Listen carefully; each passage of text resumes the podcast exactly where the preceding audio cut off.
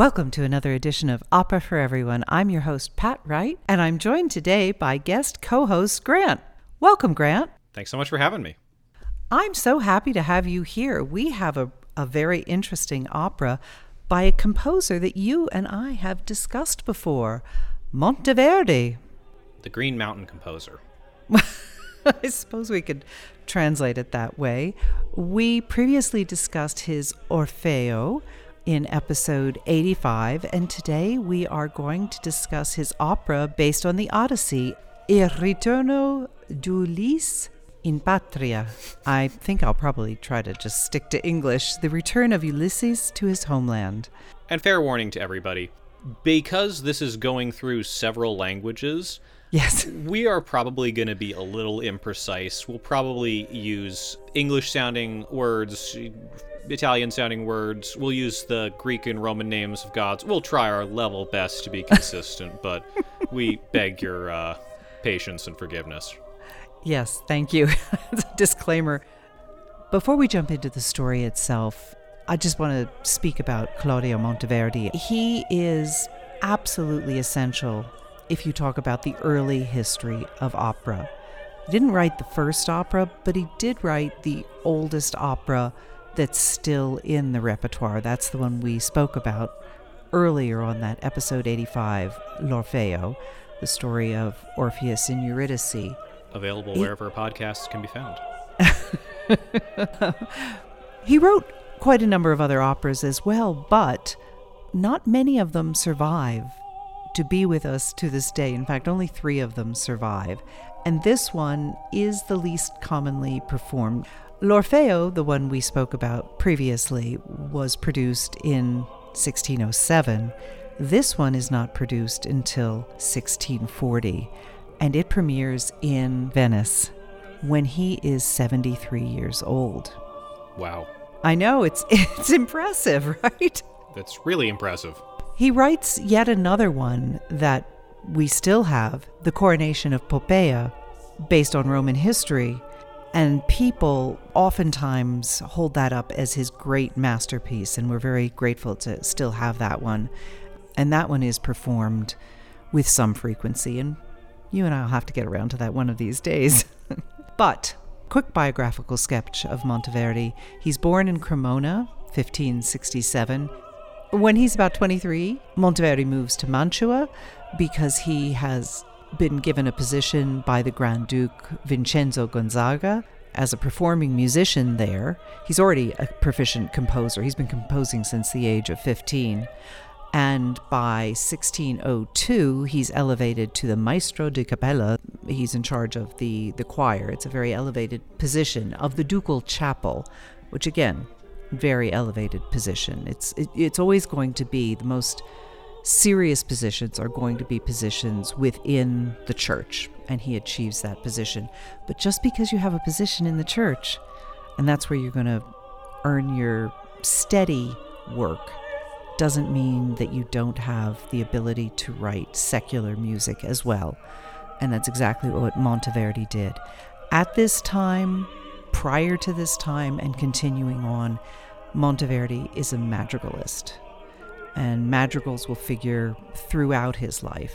We'll hear echoes of some madrigal sounding works in this particular opera as well, and they're a dominant form of music for the century preceding this, and Monteverdi is a master of that.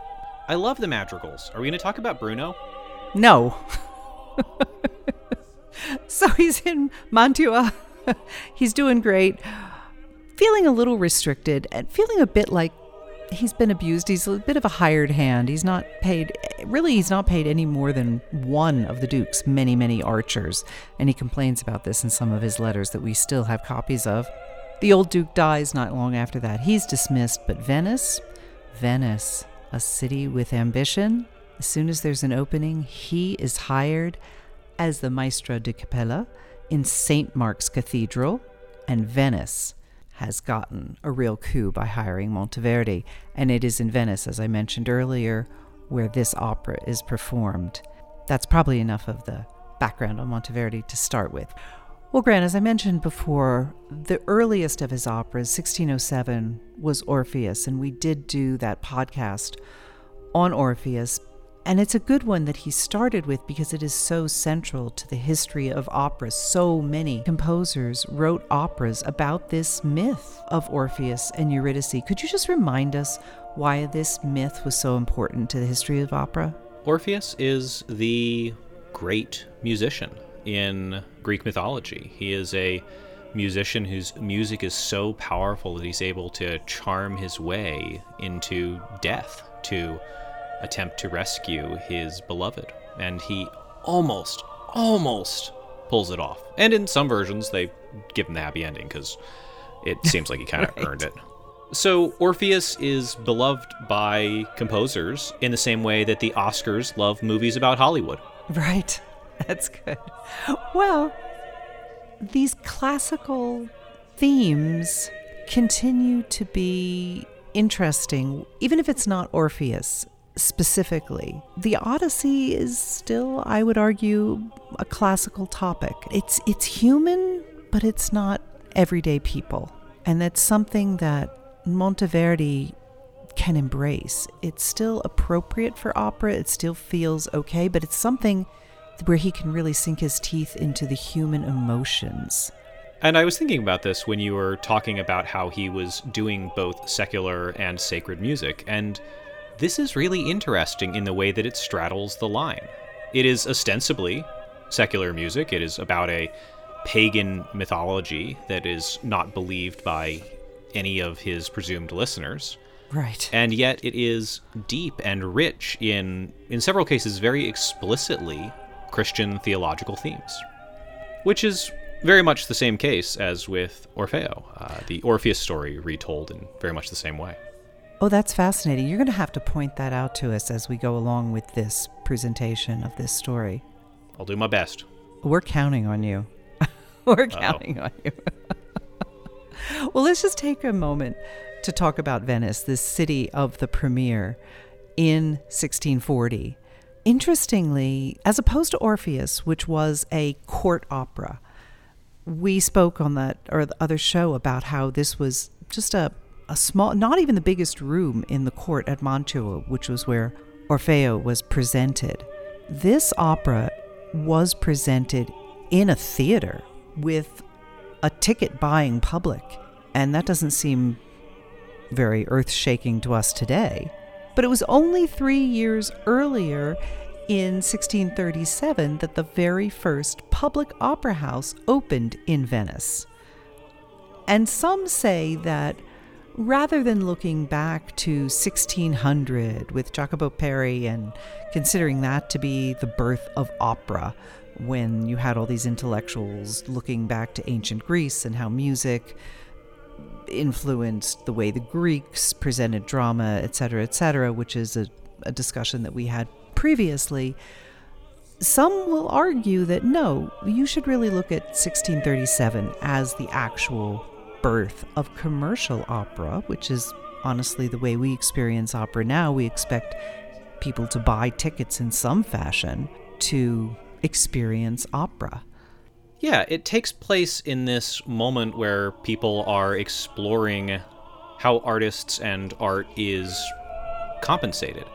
Is it through a traditional patronage system where wealthy donors, benefactors, governments are paying for things to be done? Or is it through sales to a ticket buying public? And the funny thing, of course, is in opera anyway, that has never fully been resolved opera right. still in many ways depends on the largesse of wealthy donors and aficionados.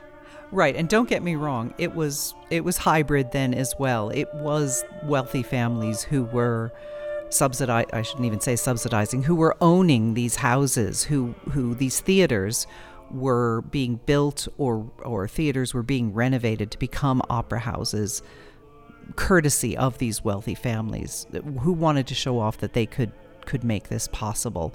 But it was part of, of Venice's self image that they could put on these grand entertainments.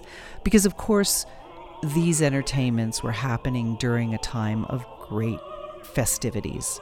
So this 1637 mark is huge because it wasn't like there was a one off, that there was an opera. It really was the start of something big. This first opera occurs in that year, but there were other operas that year, other opera houses. In a very short period of time, multiple theaters are opening. And in fact, it was in 1640, earlier in the year, that Monteverdi revives another one of his operas that he had actually written just a year after L'Orfeo in 1608. He revives that opera. It's lost to us in history. We don't have the score. Um, and well, we do have one piece of the score, the lament. The opera was Arianna, which is um, Ariadne from the Ariadne story, where Ariadne and Theseus, the story from the Greek mythology, where they she helps Theseus to escape the Minotaur and the terrors there and essentially helps him get back to his kingdom, but he leaves her on the island of Naxos. And, and the, the, the piece of that opera that remains is her lament when she's dumped off on this island of Naxos. And uh, that remains, and that's, that's frequently performed and much beloved.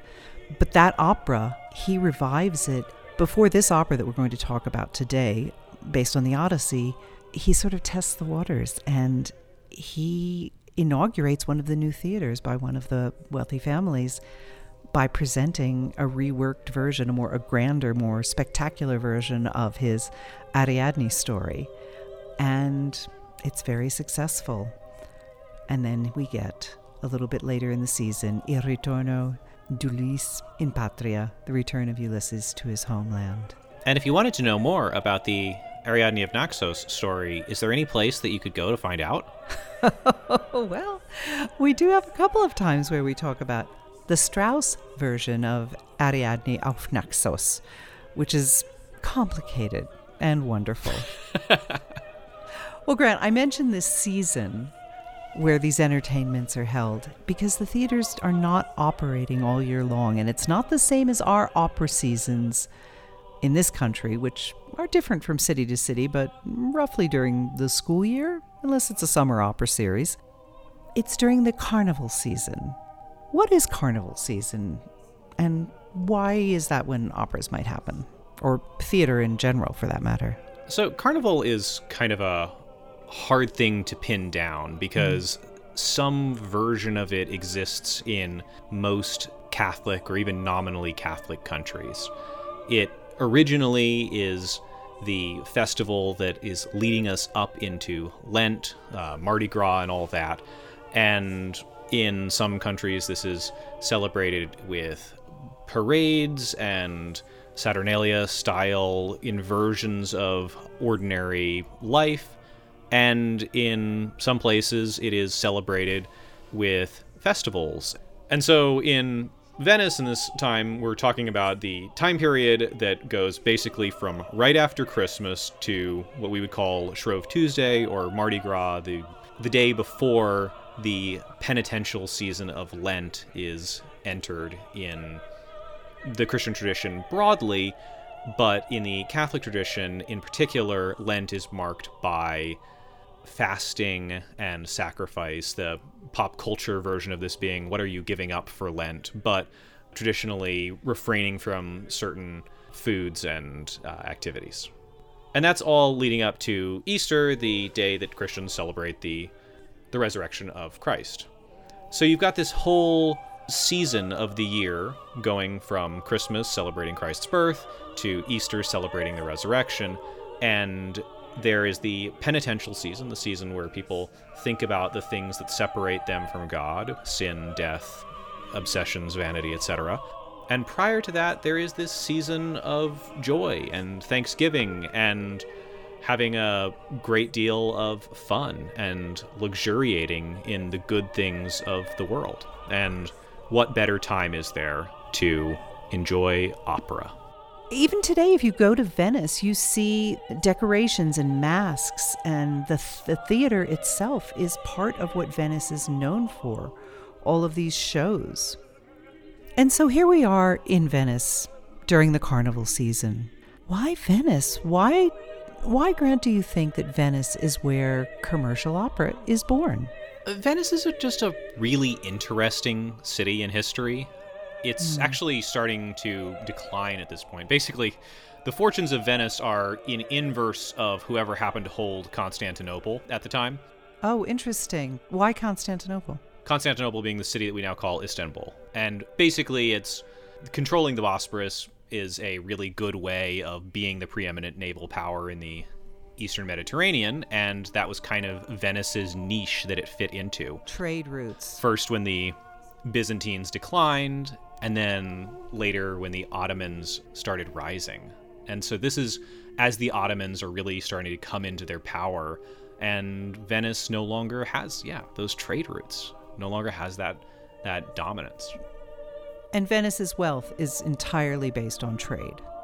Yes, it's a it's a maritime place and a maritime culture and it actually develops this really fascinating and unique culture as a place that is uh, straddling the line between an old-fashioned aristocracy and a modern mercantile state where both of these things coexist. And so it makes sense that we find that same kind of fusion of the old aristocratic mode where patronage is paid and the newer commercial mode where people who have made a great deal of money for themselves are able to spend expendable income on luxurious entertainment.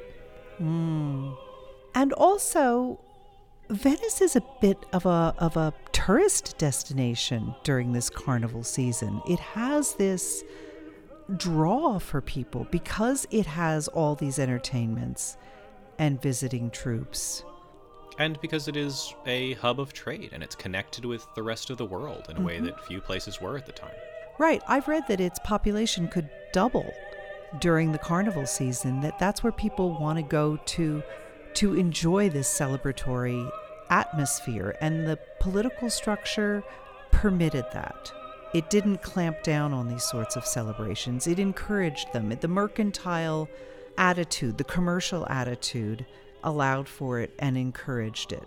And so commercial opera was just a piece of of that whole mentality and ethos.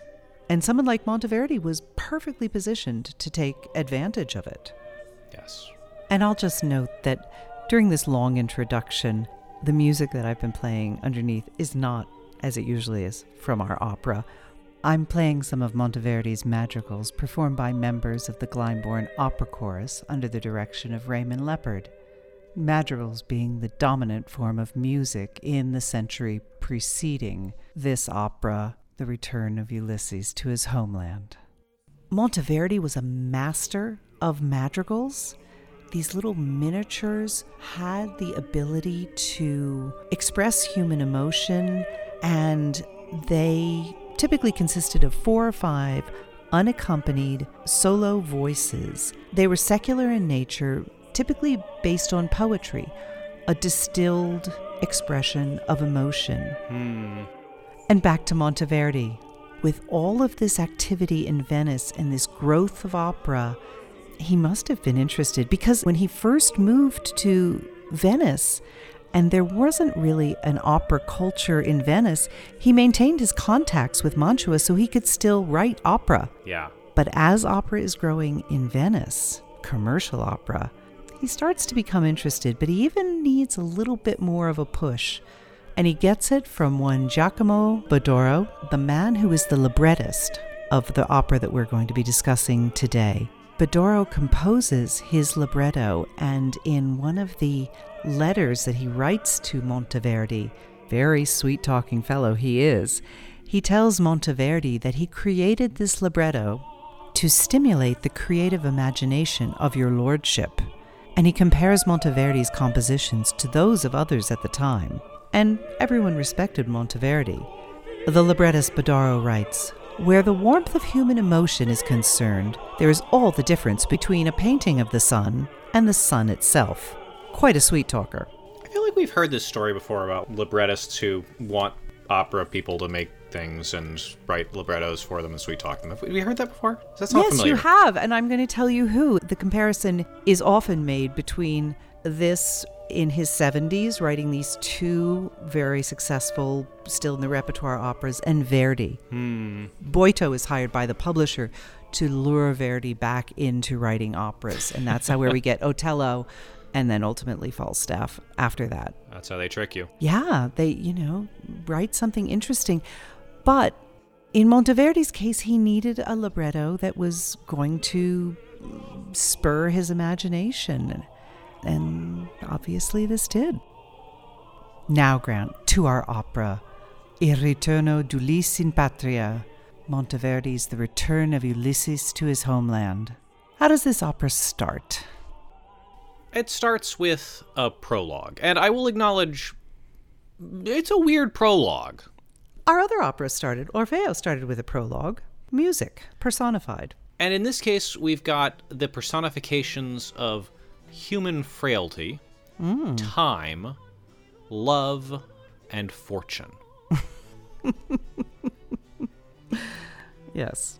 And they had this little back and forth where basically human frailty is acknowledging dependence on these things and that humanity is at the whims of time, of fortune, and of love. It is a small thing, easily blown away like dust in the wind. So that's an interesting lead in to our story. A little taste of that.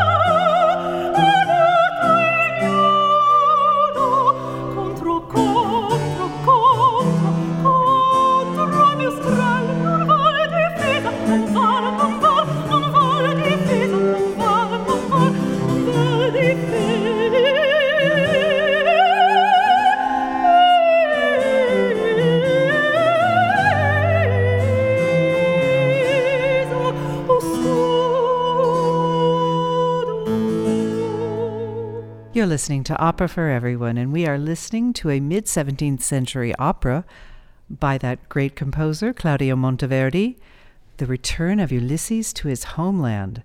And we have just listened to the first piece of music from the opera, the prologue, wherein human frailty, that plaintive voice that we heard, that countertenor in the beginning, is being essentially mocked by these other three characters.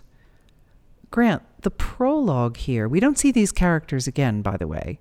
What purpose does it serve in this opera?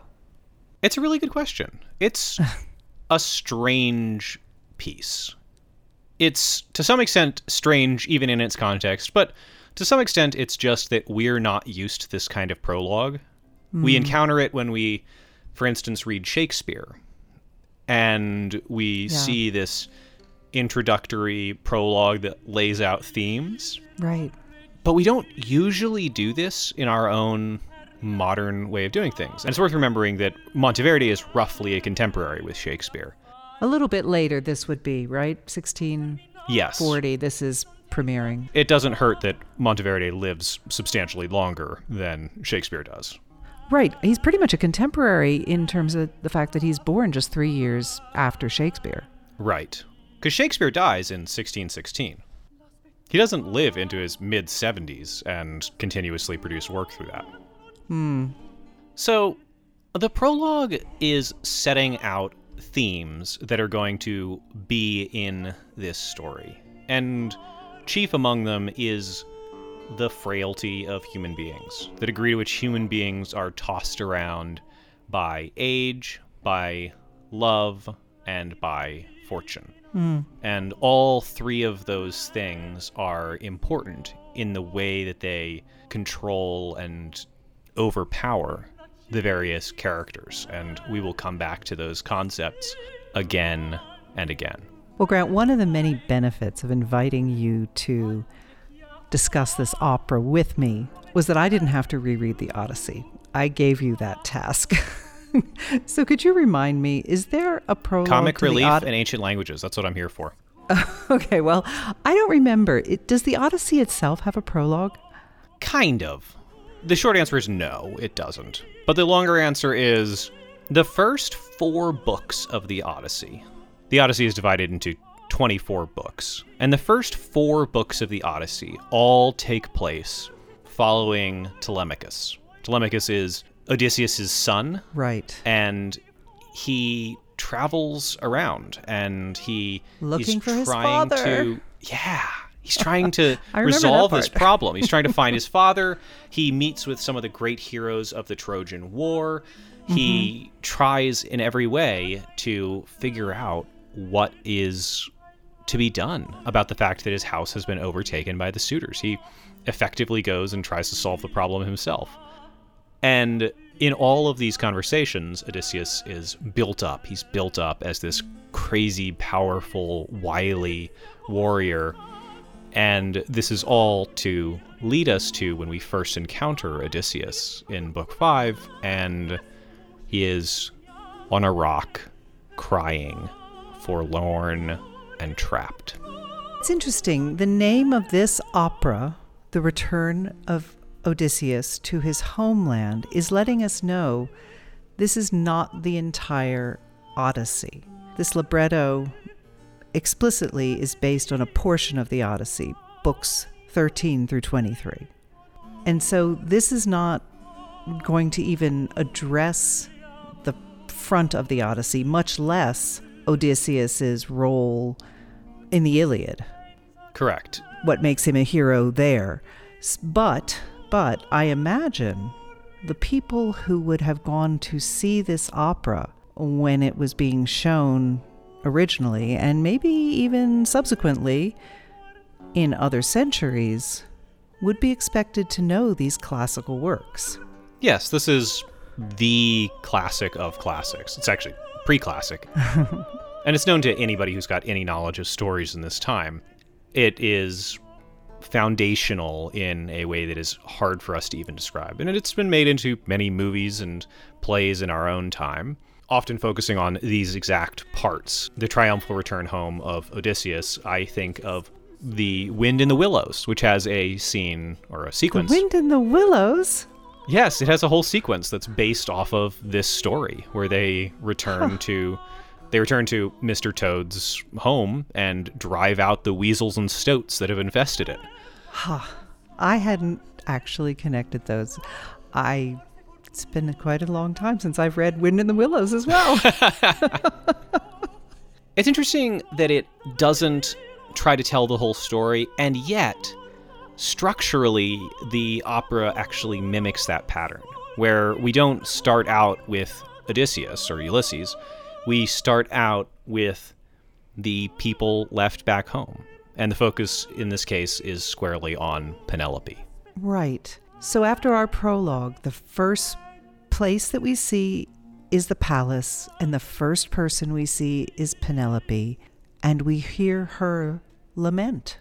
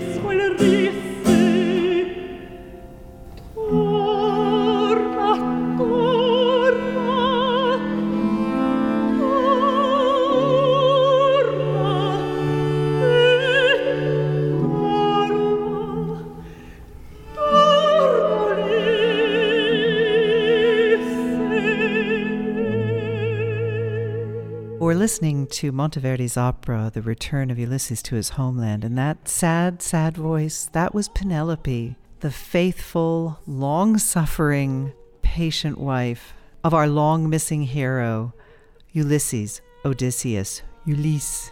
And for those of you keeping track of your pop culture references, this is where I reference the TV show Lost, where you also have a Penelope who is searching for her lost at sea love. Ah! Lost. Another bit of culture that I haven't thought of in some number of years. Have you been watching that recently? No, it just I always when I see the thing about Penelope, I always think about that moment in Lost where they do oh. not Penny's boat. Oh, interesting. These stories they echo. They echo mm. in ways that sometimes just weave into the fabric of how we think about the world. And there are plenty of very explicit references, as in Wind in the Willows or Lost, but there are a lot of versions of this story that aren't meant as explicit references. I don't think the John Wick story is explicitly meant as a evocation of the Odyssey, but I think a world where the Odyssey hadn't been written, the John Wick story would look a little different. Right. Well, I suppose there's a little bit of this, and we won't spend a long time talking about this the hero's journey if you want to do the whole Joseph Campbell study as well. I mean, that's another. That's another route to go down. But all right, Penelope.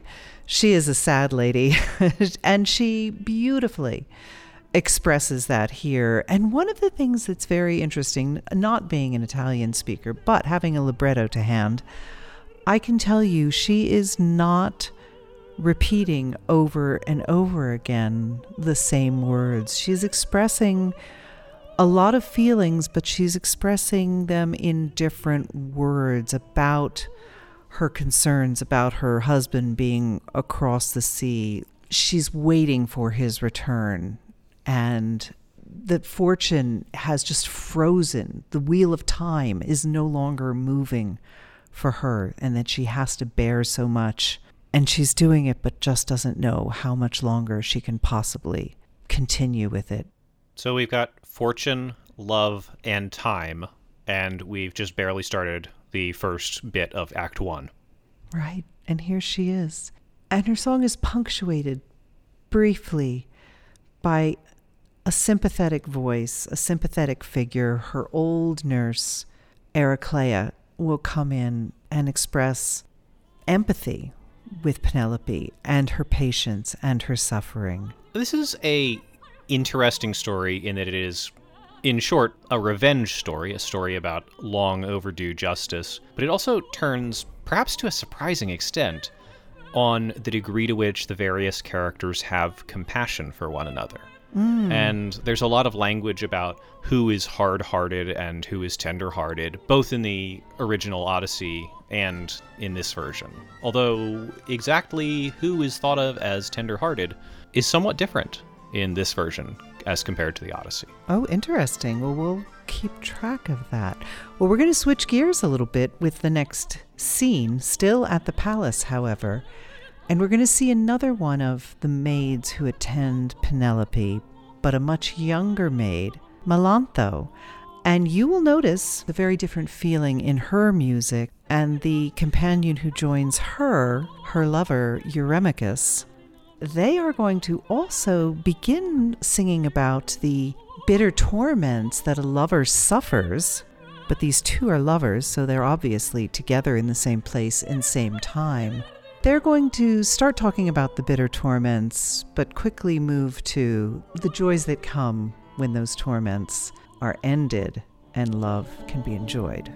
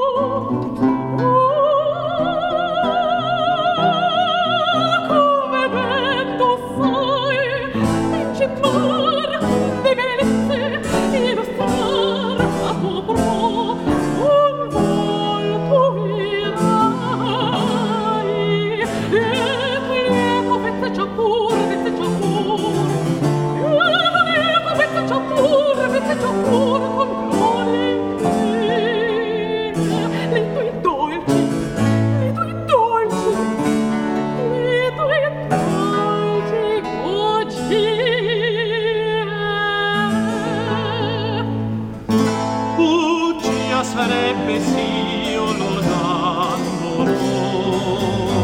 ah, ah, sì. Il negar adorar con pesata de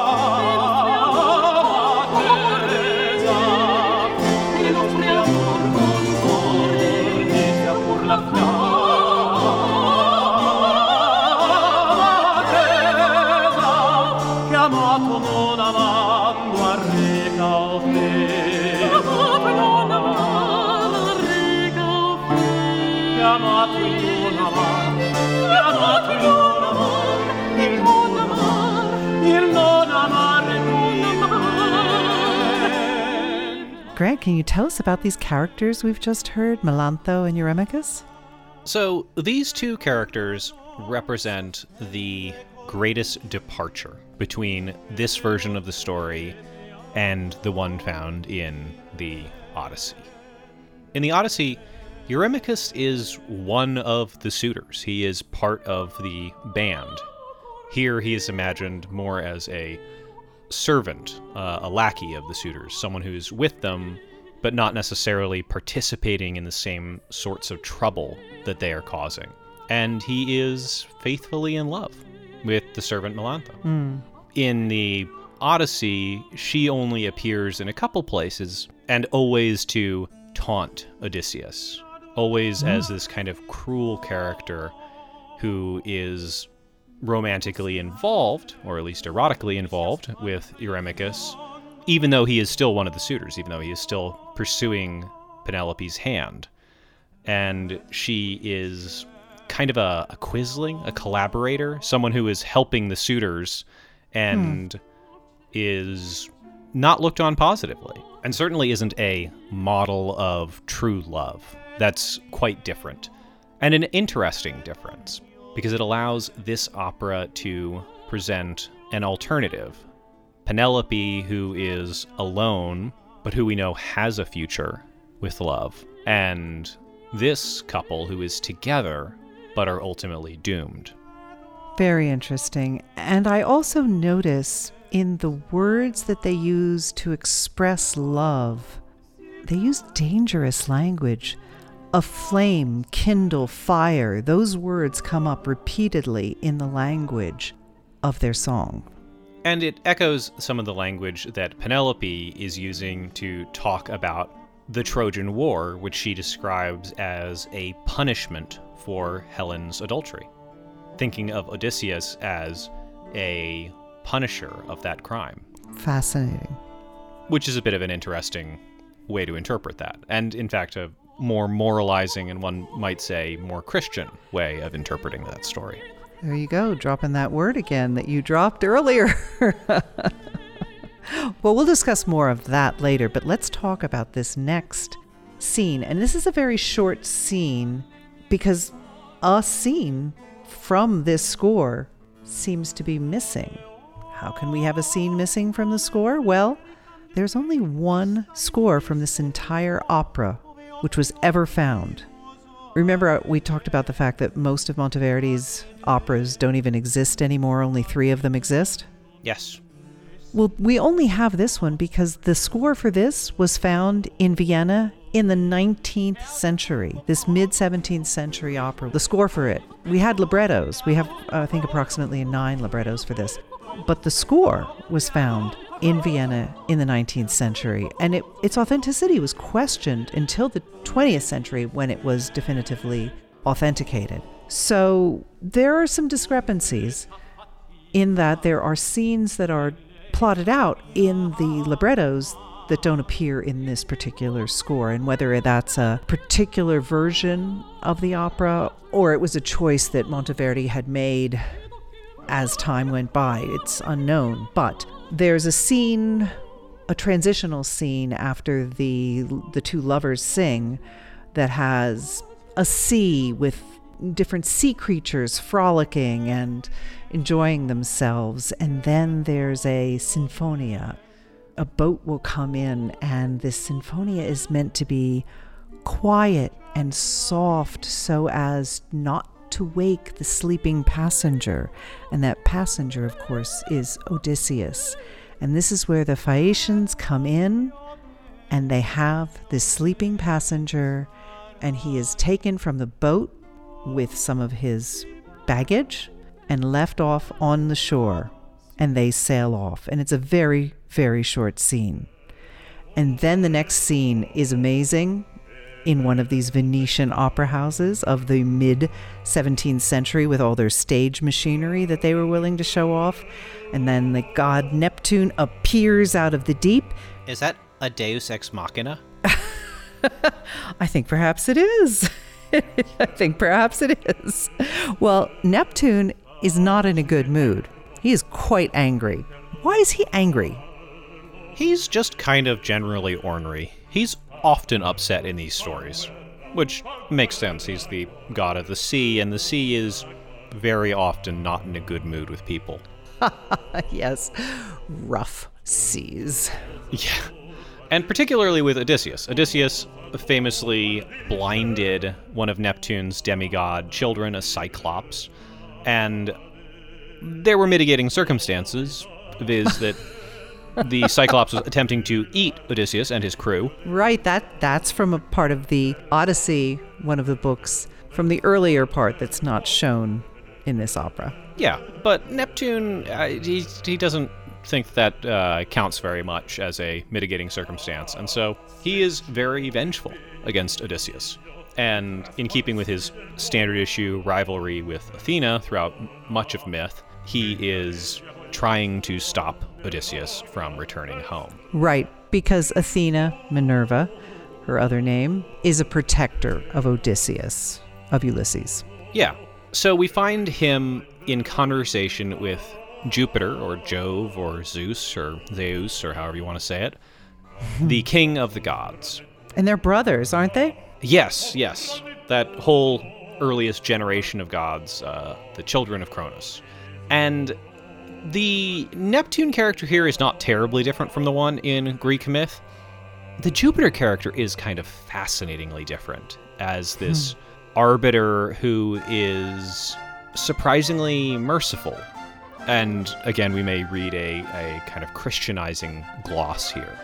At the same time, one of the great themes of this opera is the extent to which human beings wage war on fate, on destiny. Right. And Neptune says that people have defied his decree by helping Odysseus to return home. These people being the Phaeacians who have dropped him off on his homeland of Ithaca. Yes. And so he convinces Jupiter to allow him to punish these people by turning them and their ship to stone. And unceremoniously, boom, it just happens. Interesting to me that his anger at Odysseus, Ulysses, is taken out on the Phaeacians, the ones who put the man that he's angry at in the boat, but not the man he's angry at.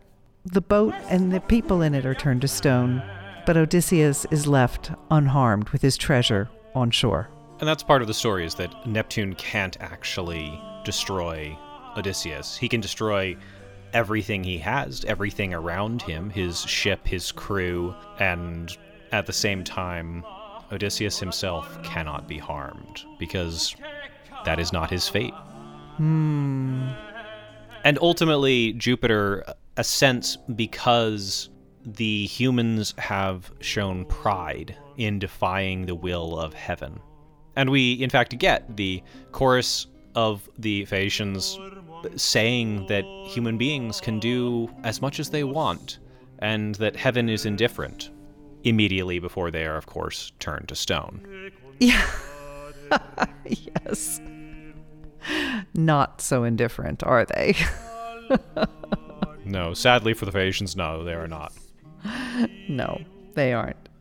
Well, we're going to carry on with our opera and find Ulysses. You you mentioned that in the Odyssey when we first encounter Ulysses himself, he is alone on a rock and weeping.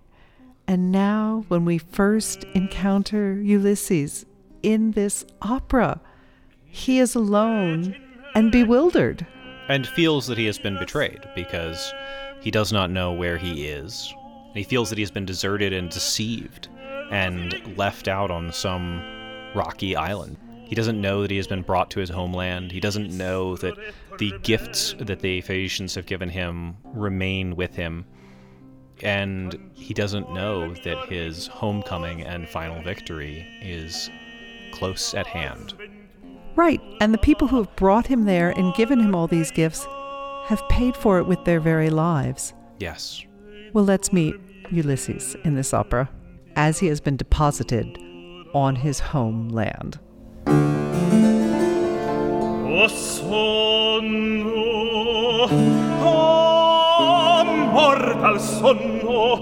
Fratello della morte altri ti chiama. Sonno trasportato, deluso ed ingannato, ti conosco, ti conosco ben io, padre d'errori, pur degli errori miei io la colpa. Che se l'ombra è del sonno sorella oppure compagna che si confida all'ombra perduto alla fine contro ragione si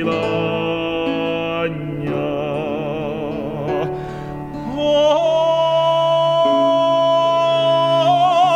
tuo ed ei sempre sdegnati numino mai platati.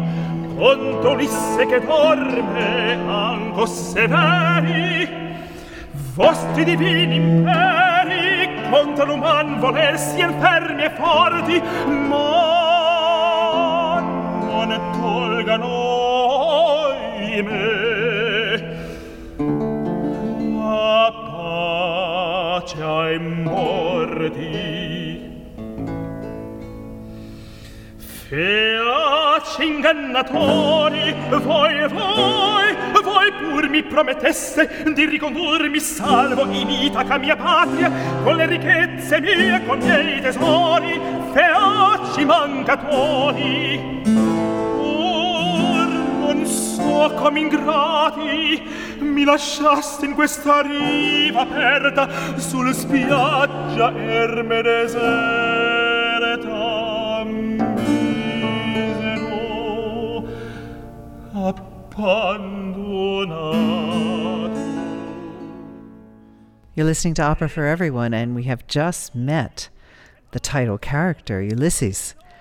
And he is alone on the shores of Ithaca, though he does not realize where he is. And he's feeling a little sorry for himself, but he's no longer alone. Another character has shown up. It appears to be a shepherd boy. Grant, tell us about this shepherd boy. Well, he seems very young and innocent, and Ulysses says that no one has dishonesty in their heart who has no hair on their chin. And I gotta say, as someone who has worked with children before, um, I'm not sure that's true. And all women are honest, aren't they? That seems to be the implication.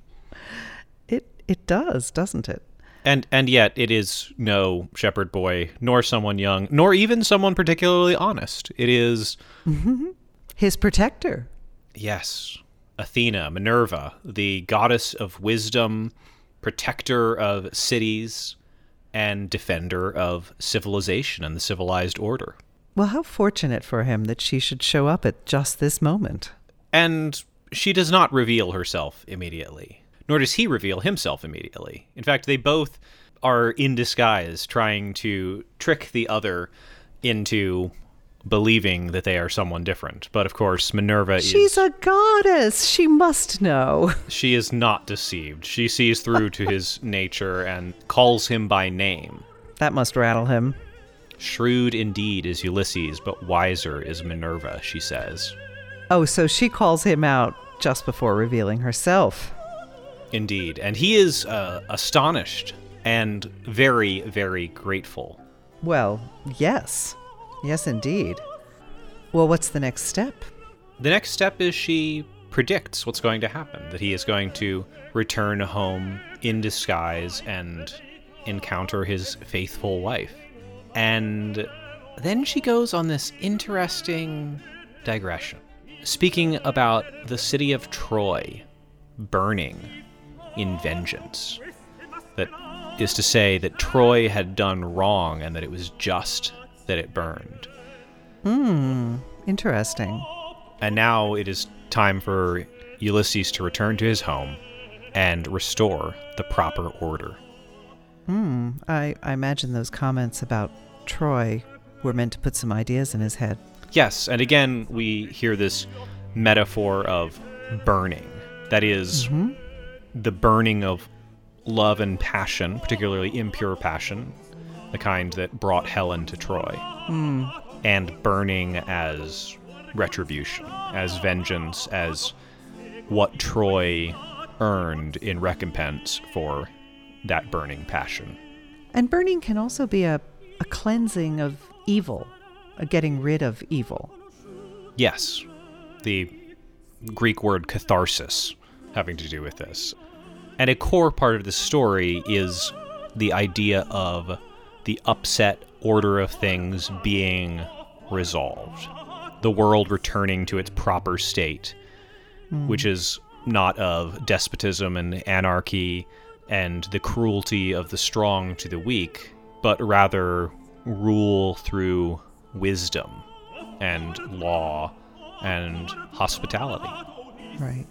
And there's some practicalities to be seen too. She instructs him on his disguise, which he obeys, and she instructs nymphs to hide the treasure that was given to him. And they do. And his disguise, fascinatingly, is as an old man. Yes. In the same way that Odysseus underestimated Minerva because of her apparent youth, hmm. he expects to be underestimated because of his old age and frail appearance. Well, I give you Minerva and Ulysses. Un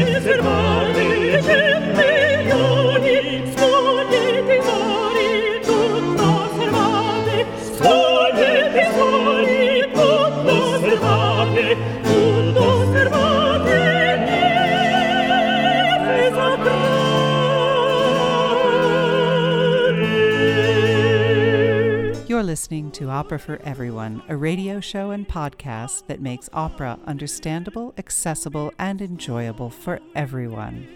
We air Sundays from 9 to 11 Mountain Time on 89.1 KHOL in beautiful Jackson, Wyoming. KHOL is Wyoming's only community radio station. If you like what you hear, please subscribe to Opera for Everyone podcast, where you can find a treasure trove of past episodes. I'm your host, Pat Wright. And I'm Grant. Stay with us. The second half of today's show is coming right up.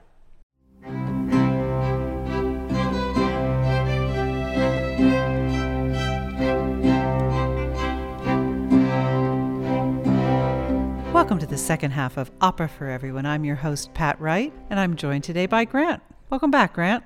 It's wonderful to be here. Grant, I can't thank you enough for joining us on this opera about Homer's Odyssey. I don't think we could do this without you. It's one of my favorite places to be.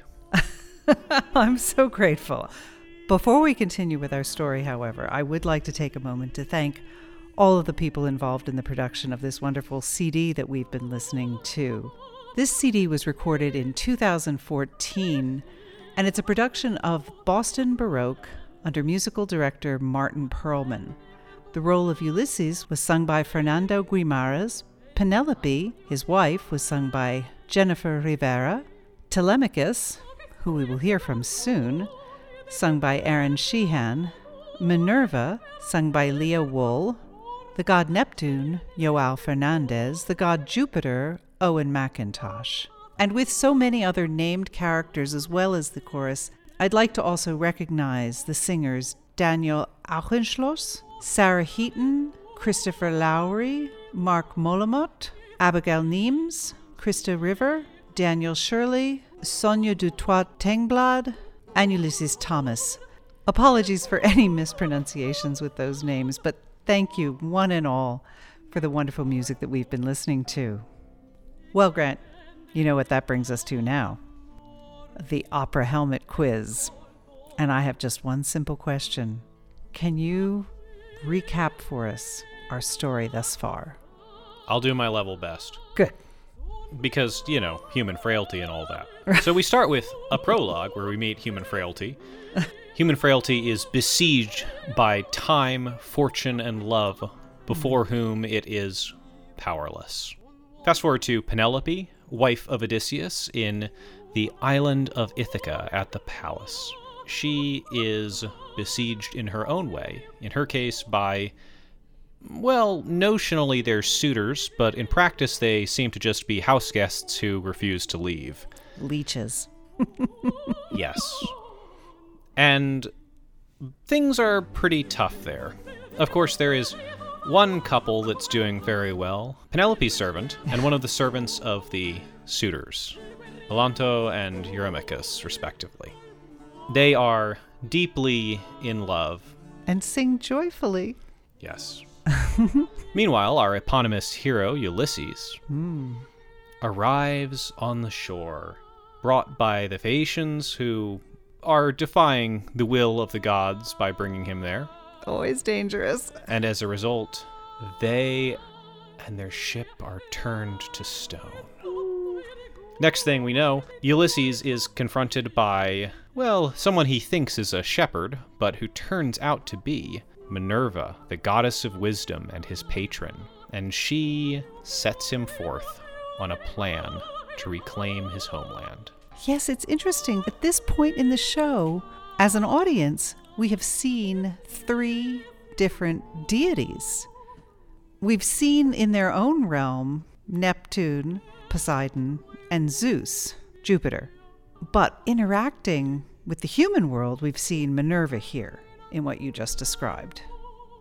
Yeah, Minerva, at least in the Greek myths that we have surviving, often comes across a lot better than some of the other gods. Not in not in every myth, but in many, the goddess of wisdom is a friend to humankind in a way that other gods are not, which on some level intuitively makes sense. Wisdom is a greater friend to humanity than, say, lightning bolts, as represented by Zeus, or storms and earthquakes and the choppy seas that are represented by Neptune. Hmm. Well, as we continue on with our story, Minerva's going to have just a little bit more information for Ulysses before she departs. Minerva knows that Ulysses is going to need allies, and so she sets him off to find the shepherd Eumaeus, one of his old servants who remembers him from before the Trojan War, more than 20 years ago when Ulysses first left for that. Yeah, he's been gone for 20 years. Just, wow, that's a long time. I know, talk about a long distance relationship there, and they didn't even have Snapchat. they didn't have, or even, yeah, reliable mail service. Well, yeah, everyone thinks that he's dead, and hmm. meanwhile, Penelope is, for some reason, some reason that is hard to even exactly fathom, quite convinced that he is still alive out there somewhere, 10 years after all of the other warriors from the Trojan War have returned home. Yeah, faithful Penelope. Well, once Minerva gives this advice to Ulysses, Ulysses is left alone and he sings a song of joy about how fortunate he is. in the back of the head of the audience members, people who would know, classically trained people who would know the story of the Odyssey, they would know how much Ulysses has been through, and yet he sings a song about how fortunate he is. No more shall mortals despair on earth, he sings. I am fortunate, fortunate Ulysses. All's well that ends well. well, it's not over yet. Our next scene is in the palace, and we see Penelope, who knows nothing of all of this, with the young servant, the one that you mentioned earlier, being in love with the young man. And she has some advice for her queen. Yeah, she basically says, uh, hey, it turns out being in love is great, and this whole thing where you're in love with someone who's dead, uh, that's probably not going to do you any good. You should just, like, go find the cutest suitor and take ask him out on date. Yeah, this does not land real well with Penelope. She's not taking advice from this young woman who seems flighty and not like she's giving very good advice. The, the two women don't see eye to eye on much of anything, it would seem. Yeah, Penelope says that love is a vain idol, a vagabond god. And we, who have seen the prologue recently, may be inclined to agree with her. Love has not necessarily come across as a particularly good friend of humankind thus far. That's true. And she specifically invokes the stories of Theseus and Jason, stories that would have been known to the classically trained audience as stories in which men betray women for their own gain. Theseus, who leaves Ariadne behind, Jason, who leaves Medea behind. There is something here about the gender politics, the mm. danger of surrendering oneself to a man who cannot be trusted. Interesting for Penelope, who appears to have been left by her seafaring husband to reference these two men. Quite intriguingly so. Yes, both of them sailed away and abandoned the women who loved them. Yeah, yeah. After she has sung this song, we have another change of scene, and we're in a wooded grove with the old servant, the old shepherd Eumaeus, the one that Minerva told Ulysses to go find. And he has his own introductory song. Eumaeus is essentially saying that he likes his life out in the woods. He doesn't have the worries that come with being wealthy and have all of the responsibilities of kingship. It's an interesting commentary on the contrast between himself, who's, and he's certainly seen it up close being a servant of this royal household. It's a contrast between himself and what he sees going on at the palace with all of the suitors.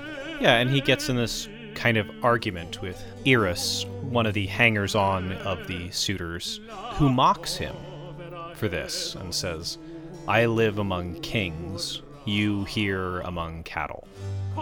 And of course, the thing that he doesn't seem to understand is that Eris is irrelevant and pointless among these men who call themselves kings, whereas Eumaeus is the king of his own little world.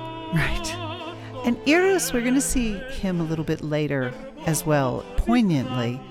He's an interesting character in this very early opera in the history of operas, and often pointed to as one of the precursors of these characters who become these these buffo characters, these big, like physically big comic characters, especially in Italian opera, buffo characters. Not a comic opera, but he's a comic character. Yeah, he's definitely got some Falstaff, Malvolio energy going. Well, he's a, a glutton, as he essentially readily admits himself, and Eumaeus calls him right here. Which really brings us to one of the key themes here is about restraint. One of the things that can protect human beings against these powers that threaten to destroy them is restraint. And the heroes of the opera are people who are restrained. And those who are unrestrained are not really the villains, but sort of the objects of tragedy. Hmm. Eumaeus says to Eros that he is going to go eat and die. And he's not wrong in a very literal sense, but also what he means is that this person whose entire life is about food and prestige, that is nothing much worth living for, really. No honor in that. Yeah. And that was a, an immediate contrast, for example, to the restraint that we just saw from Penelope. And the total lack of it from her servant. Exactly. Well, Eros leaves the scene. Eumaeus is left alone, and he's reflecting on his missing master, Ulysses. And he's recalling what a good and kind and generous master he was. Generous Ulysses. Ulisse, Ulisse generoso, fu nobile l'incenerir cittadi, ma, ma, ma forse il ciel, irrato il ciel, irrato, nella caduto de Troiano regno, volle, volle la vita tua per vittima al suo sdegno. You're listening to Opera for Everyone, and this is Monteverdi's Il ritorno d'Ulisse in patria, the return of Ulysses to his homeland. And that was a welcome homecoming of Eumaeus, the faithful shepherd, when he sees Ulysses himself. But he doesn't recognize him right away. No, he doesn't, because, of course, Minerva, Athena, has disguised him as an old man. In that disguise, Eumaeus, being the true and kind man that he is, has offered him food and lodging and comfort, explaining that beggars are the favorites of heaven, friends of Jupiter. Which is very clearly a Christian interpolation. No ancient Greek person would have thought of beggars as being the favorites of Jupiter. That's uh, simply not how Greco Roman religion worked. No, but but in the Odyssey, the kindness of Eumaeus is appreciated by Ulysses, as I recall. Yes, the distinction is not really about the kindness being valued. It's very clear in the Odyssey that kindness is a good thing and cruelty is a bad thing. Although Odysseus can be pretty ruthless when he Yes. needs to be. Yes. At the same time, rendering Zeus as a god interested in the weak and the poor is not terribly uh, true to the spirit of the original religion. There is a human element and a human decency that is really quite apart from the gods. The gods are not necessarily moral. Zeus is the god of justice, but it is very much a political justice, the justice that upholds the political order, rather than the kind of justice that sees beggars treated fairly. Hmm. Well, towards the end, when you hear that triumphant sound and you hear Ulysses' voice at the end, that, that second voice, that's Ulysses, who he appears not to be. And he triumphantly tells Eumaeus that Ulysses is alive. His fatherland will see him, Penelope will embrace him, fate has saved him, and the shepherd must believe. And Eumaeus is joyful, and they celebrate. Ospite mio sarai, cortese albergo avrai. Sono i mendici favoriti del ciel, di Giovia amici. Ulisse, Ulisse vive vivo, la patria lo vedrà, Penelope l'avrà. e il fatto non fu mai d'affetto privo maturano il destino le sue dimore e di me pastore.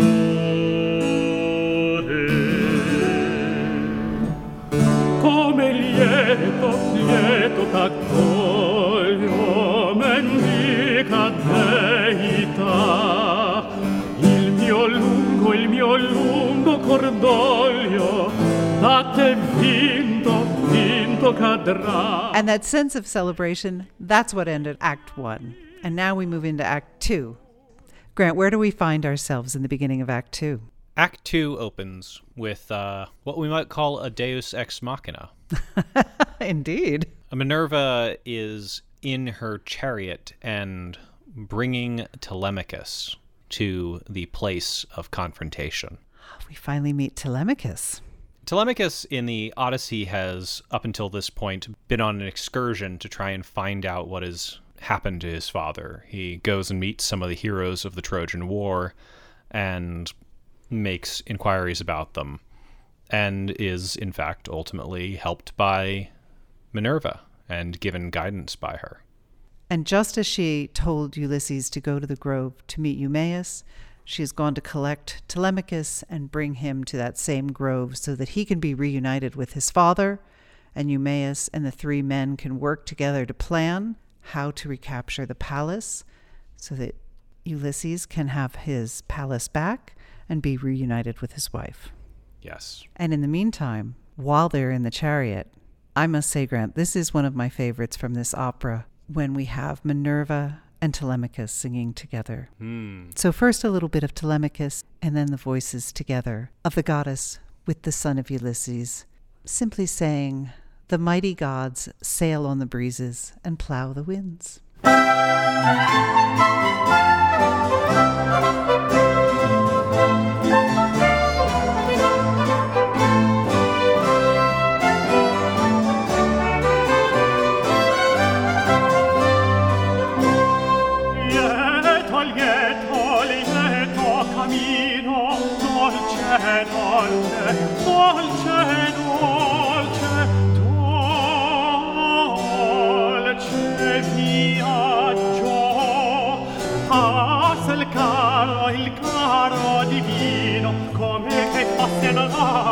carro passa il carro il carro divino come che fosse un raggio yeah.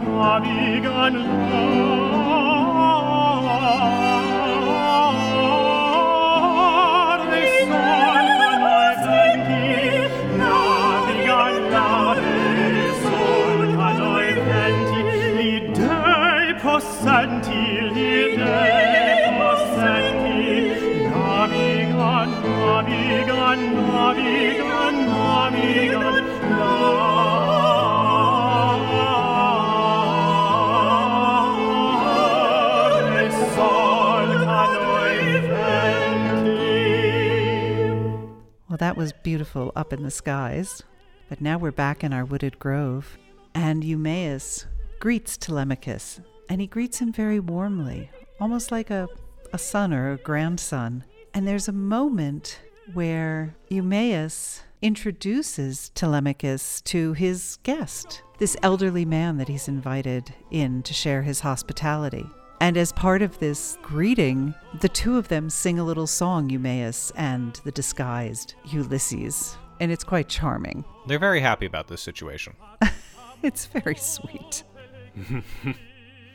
Telemachus, however, is not happy.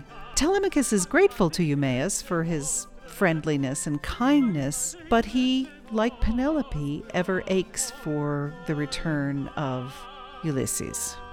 But Eumaeus says, Oh, no, no, this man has good news about your father.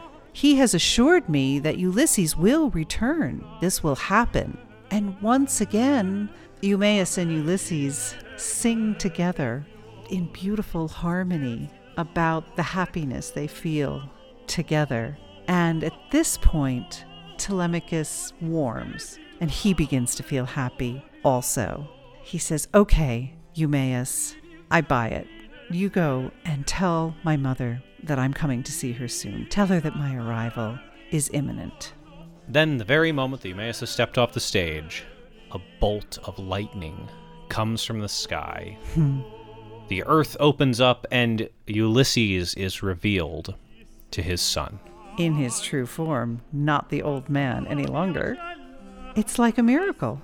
Yes, it's everything changing in one little lightning flash. Yes. And needless to say, there is a beautiful, tender song between the reunited father and son, and it's hugely important. This is a son who last saw his father when he was a baby. Yes, Ulysses tried to trick his way out of going on the Trojan War by pretending to have lost his mind, ranting and raving and pushing his plow around.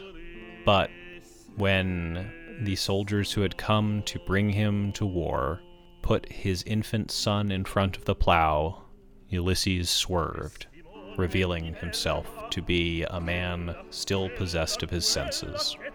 And that was just about the last interaction these two have had. Oh, I just got chills all up and down my body. I'd forgotten that part of the story. oh, yeah. I guess he'd been told that story a few times and, and knew it well.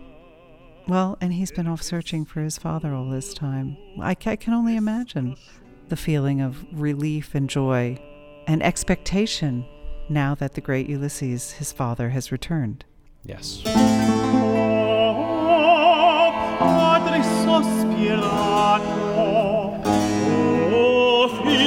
Padre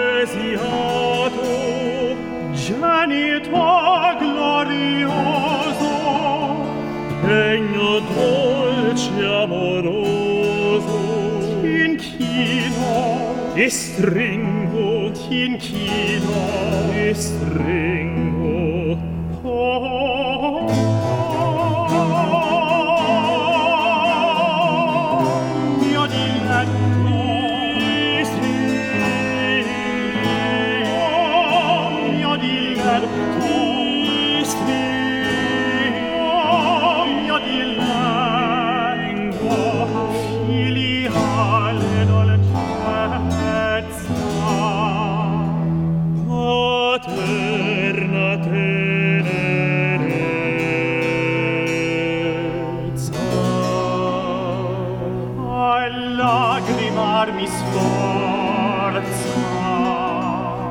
il pianto in me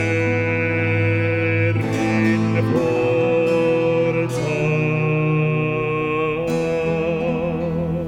Mortal mortal tutto confio e tutto tutto spero che quando il protegge natura mortal tutto tutto spero che quando il protegge natura.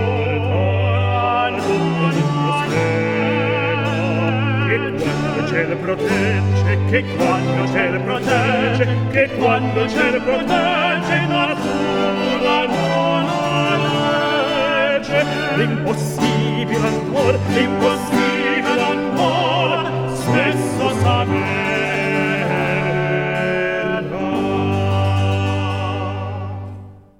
You're listening to Opera for Everyone. And that was Telemachus singing with his long lost father in Monteverdi's opera about Ulysses returning to his homeland. Grant, you know what I love about that piece of music? I love how it starts out with the two of them coming together by alternating when they sing, and then they overlap when they sing. And then at the end of the piece, they're singing together in harmony. And what they're singing about there is about themselves as mortals.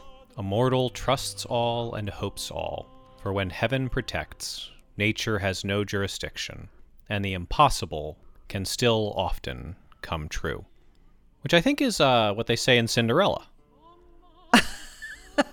Is it now? I'm a little rusty on my Cinderella. Yeah, impossible things are happening every day. Oh, they do say that. Well, it's a strong finish for the two of them. And actually, that piece ends with Ulysses sending Telemachus off to go find his mother. And he says, I must turn myself back in to that old man I was when you first met me. And our next scene finds us back at the palace. Our lovers, Melantho and Eurymachus, are. Well, they're conspiring, is what they're doing. they're trying to figure out how they can talk Penelope into giving up on her dead husband and choosing one of the suitors and enjoying the fruits of love. Hmm. It's interesting, these two, because they're a, almost like a watered down version of the, these characters from the original Odyssey. Yeah, I think that's a generous way to put it. They're, in fact, extremely different, at least in terms of how they're morally charged. In the Odyssey, both of these characters are, in their own way, villains. Hmm. Melantho is the one who reveals the trick that Penelope is playing on the suitors. Penelope, as a stalling tactic with the suitors in the Odyssey, decides that she needs to weave a funeral veil for her father. And she says, I will choose one of you when I finish. And they wait Oh. patiently as she works on it, and she seems to make She never finishes. very slow progress, yeah. and it turns out that she is weaving every day and unweaving every night. But there's no weaving in this opera. Exactly. The entire plot line is kind of uh, skipped over because these two are serving a different function in this version of the story. They're serving a function of an opposing vision of love to the one that we see with Odysseus and Penelope. And even the name Eurymachus, that he's a different role. He's one of the suitors as opposed to one of the suitor's servants, Yes. which he is in this opera. Yes, he's one of the chief suitors in the original Odyssey. It's interesting the way that these two characters have been made more sympathetic, but also still serving as dramatic foils for our protagonists. And speaking of the suitors, we are soon to meet them.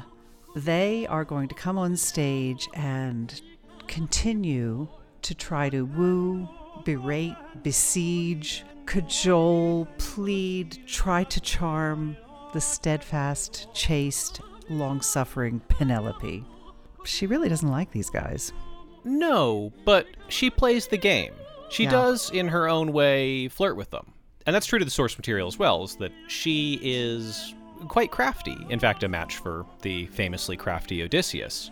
and she That's good. Yeah, she flirts with them, she plays them off of one another. That's very much what this scene is about. Yes, and in this opera, there are just three men who stand in for all of the suitors that are described in the source material in the Odyssey of Homer. And these three are very interesting. I think their names are Tom, Dick, and Harry. Antinous, Pisander, and Amphinous? Sure. Sure, that's how I'm reading it anyway in the anglicized version. And they sing in a madrigal like way, which makes perfect sense for Monteverdi and his compositional history. It's beautiful. We have a bass, we have a tenor, and we have a countertenor, and the countertenor is sometimes sung by a mezzo. It's it's lovely to hear them sing. Sometimes they sing individually, of course, but oftentimes it's all three voices together. And something you've probably noticed already as we listen to all these pieces, typically it it's very crisp diction. It's very clear what all of the words are. Unlike a lot of other operas that we're used to experiencing, where if you speak the language that is the presentation of the opera, you may or may not understand it anyway. I almost feel like I don't speak Italian, but I almost feel like I understand what they're saying. You know, it's it's so clear Yeah. when they are singing these words. That is typical of this sort of opera. I don't like these guys, but I love it when they sing. Let's have a listen. Crediam, crediam al minacciare di Ceriraco, crediam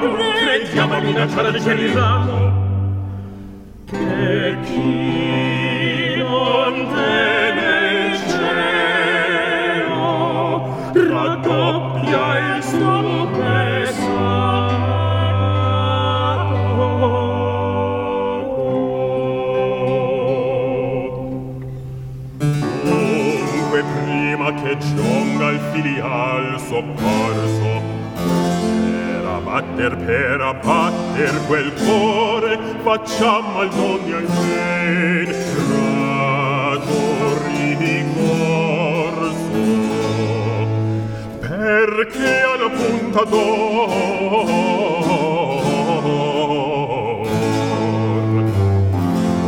lo strano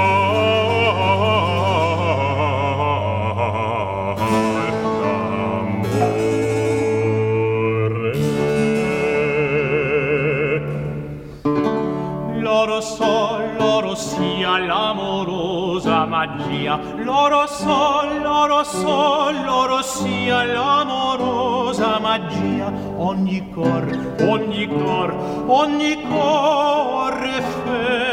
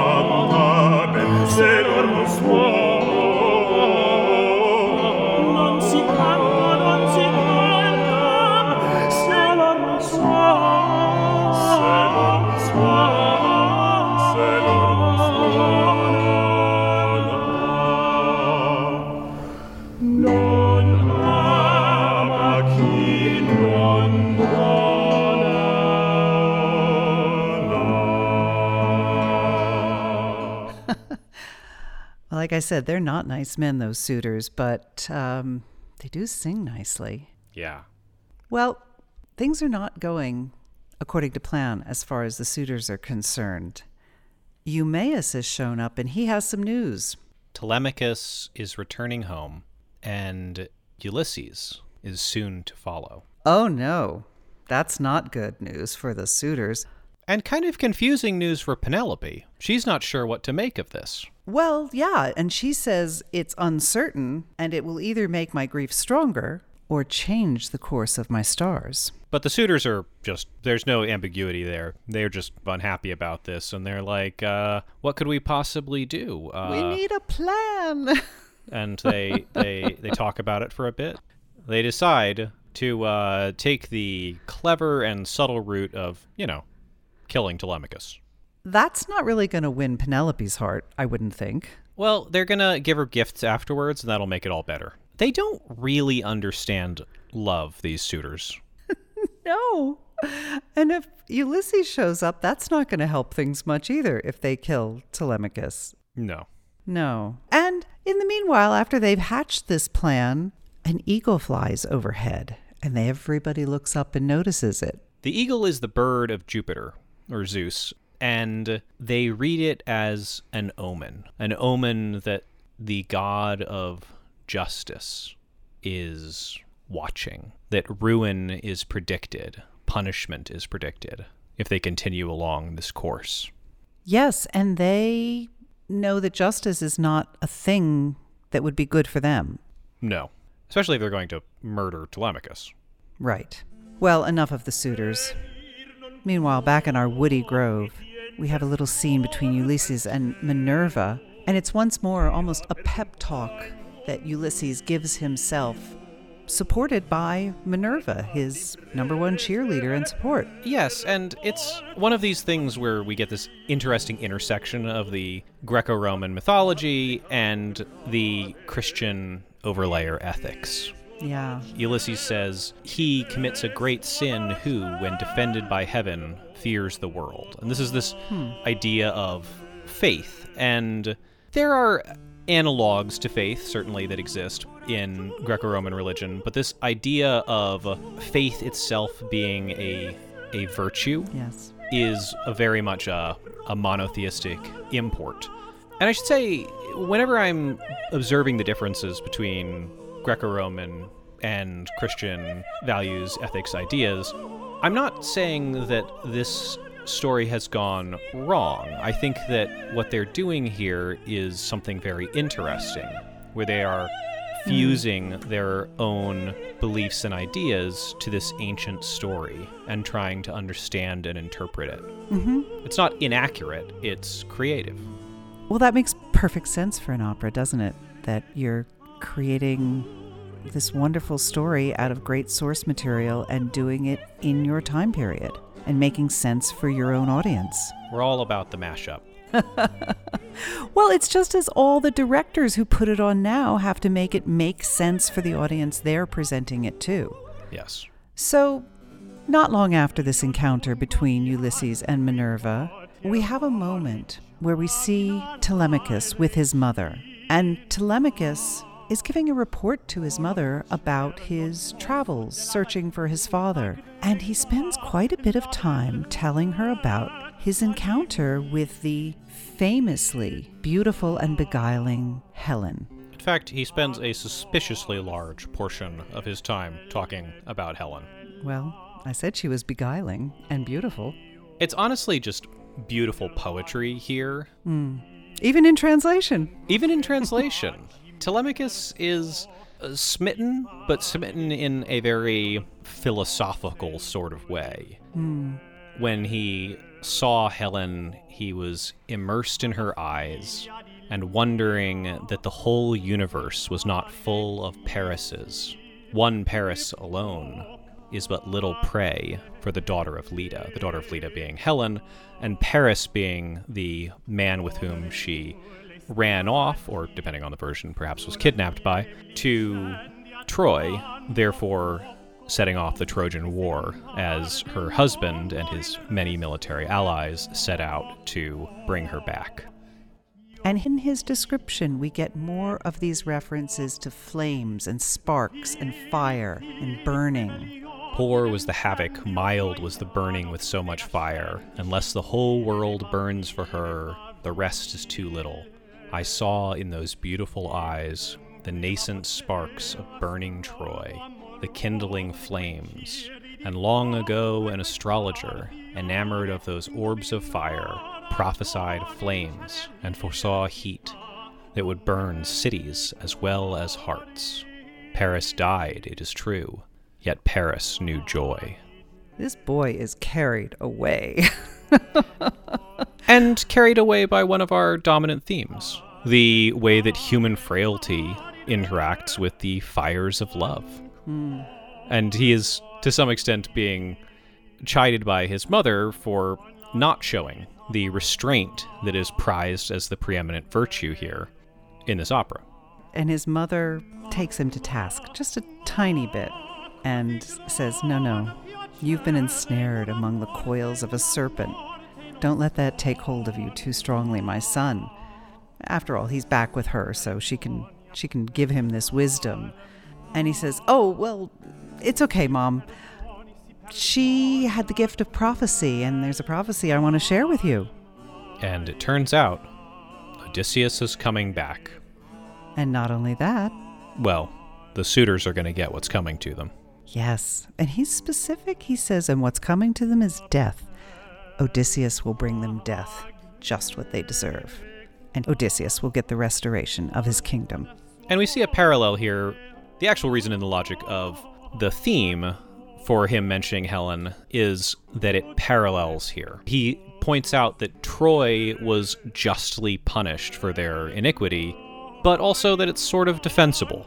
That before Helen's beauty, you can understand it. Human frailty bows to that. And in the same way, the suitors are going to be punished. They're going to be destroyed, killed, in fact. Yeah. And yet, knowing what we know of Penelope, one can understand it.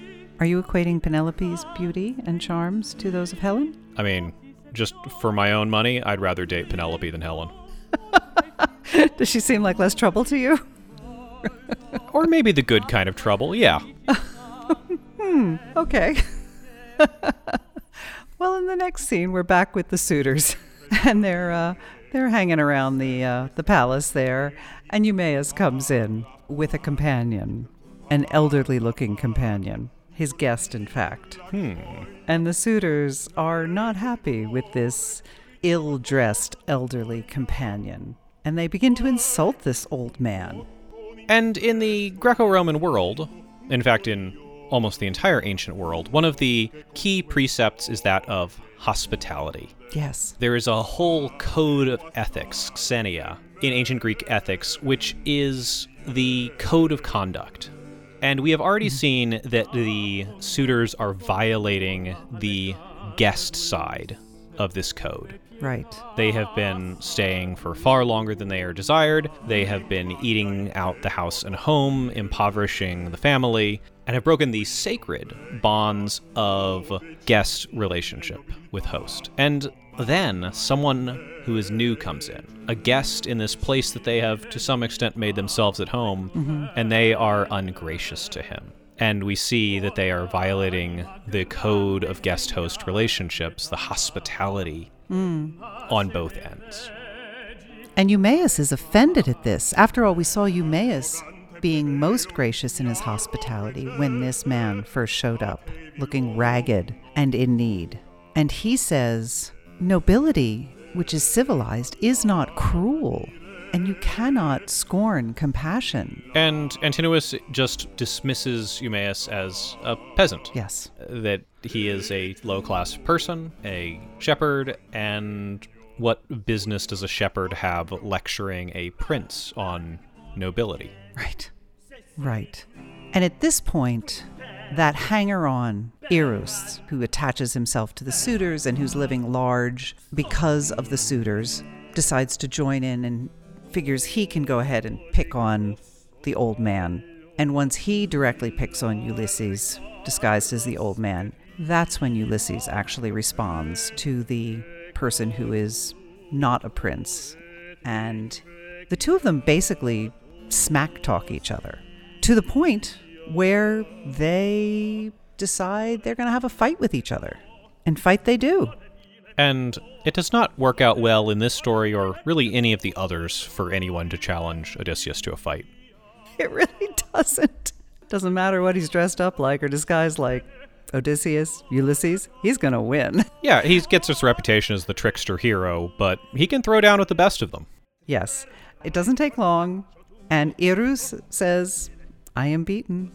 And Penelope praises the mendicant. Brave mendicant, please stay. You are honored. You are safe here. You've shown your honor and your bravery.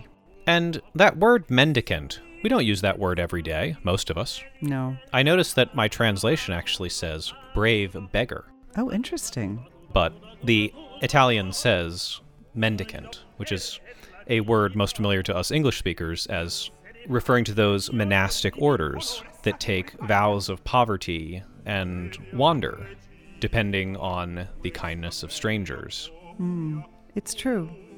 Well, then, Penelope returns to her role of bringing peace, calming things down, trying to keep the suitors calm so that this little fight doesn't break out into a giant fight. And she has played this game well for a long time. She has these men, many in number, noblemen with servants and swords and spears and shields, horses. And if ever they gave up on her choosing one of them, Yes. they naturally would simply take the kingdom by force. And she can't have that. Instead, she continues to dangle the promise of her choosing one of them, and they compete with each other. Mm-hmm. It's really very brilliant how she is able to maintain the sovereignty of the kingdom, such that Ulysses has a homeland to return to at all. Well, you said it before. She's a clever woman and a, a good match for clever Odysseus. She does maintain this property while Odysseus is away. She wants to maintain an inheritance for her son. She wants to believe against belief that her husband will return. And it is really a hope against hope, given that all the other men have returned from the war, those who have survived anyway. Well, at this point, almost without realizing what she says, she tells Melantho, Bring me Ulysses' bow, the mighty bow of the great Ulysses, which is a surprise. It's been in, in storage for a long, long time. And she explains, This is the bow and the quiver of the mighty Ulysses. Whoever of you can most proudly shoot an arrow with this powerful bow, you will win Ulysses' wife and his kingdom. Well, now, this is what the suitors have been waiting for. And almost as soon as she says it, she wishes she could take it back. Right. Why does the mouth lightly promise that which, alas, is so at odds with the heart? But she has said it, and the challenge has been issued. And after all, previously, Minerva says, I'm going to put these words in Penelope's mouth. And so she did. And the suitors, they are beyond thrilled. They're going to sing a happy song. Our patience is going to be rewarded. One of us is finally going to be lord of this palace and lord over Penelope. Lumi, lumi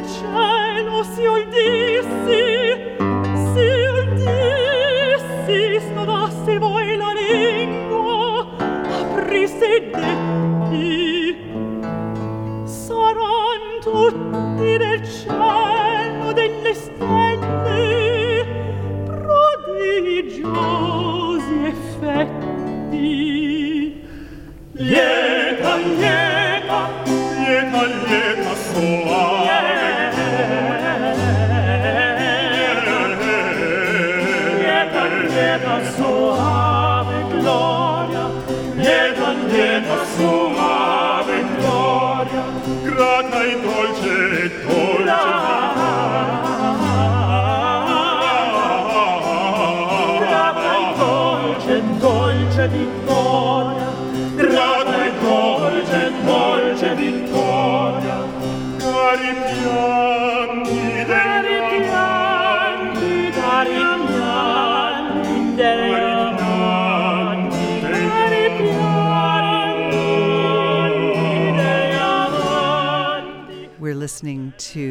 Ritorno d'Ulisse in Patria, and these are the suitors we've just heard. Very excited about the opportunity to finally win the hand of Penelope and all of these wonderful lands of Ulysses by shooting Ulysses' bow.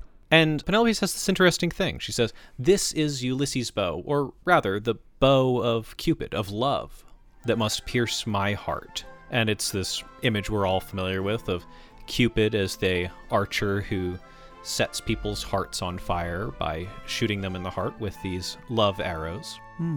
It's intriguing because she is issuing this as a challenge, and also at the same time, it's with this bow that Ulysses is going to win her heart by killing all the people who have been annoying her for years. Annoying. That's putting it mildly. Mm-hmm. well, one by one, the suitors just try to ready the bow and bend it so that they can make it work, but they can't do it. and they each of them invokes a patron god of some kind. Pisander invokes Cupid, invokes love to give strength to his arm, and that fails him. Amphinomus invokes Mars, the god of war, and he can't do it either. And Antinous, the greatest of the suitors, invokes Penelope herself as his patron. He has previously referred to her as a goddess. And it doesn't work for any of them. No, and she almost rubs salt in the wound there. Vain and empty are the titles of kings without valor. Lineage and trappings of royalty are of no avail in supporting illustrious scepters. He who does not possess virtues like Ulysses is an unworthy heir to Ulysses' treasures. So she's disdainful and dismissive. Game over. Except Or is it? Not yeah, not quite. Ulysses says, "Hey, I I know I'm just an old beggar, but I want to give it a try. I I won't ask for your hand. I renounce the prize. but, you know, I want to do it for the sport of it." Humor an old man. it's going to get interesting, huh? and she allows him, perhaps at Minerva's secret suggestion. Hmm. Well, again, fire is invoked. She says a glorious contest of an aged frame against virile hearts could turn the fire of love into blushes of shame. And Ulysses says his own little prayer. His prayer is to heaven. And heaven, throughout this play, has been used to refer to divine justice. Mm-hmm. Retribution upon those who are wicked, and protection of those who are righteous. Vendetta, vendetta, as it will say in the song coming up. And he bends the bow and shoots miraculously, and then declares that Jupiter, in his thunder, cries for vengeance. This is how the bow shoots to death, to havoc, to ruin. And that will end Act Two. And we're going to listen to that exciting end. When you will start, we will start with Penelope saying, Yes, you may try it, old man. Ulysses' prayer, the three suitors, wonder, astonishment, miraculous in the extreme. That's them responding to him being able to bend the bow back. And then he invokes Jupiter, and you'll hear him say, Vendetta, vendetta, vendetta. Vengeance, vengeance, vengeance. And he will shoot as you hear those last words being sung in what sounds like a pretty cheerful manner. That is when he is shooting all of the suitors and ridding his home of their pestilence.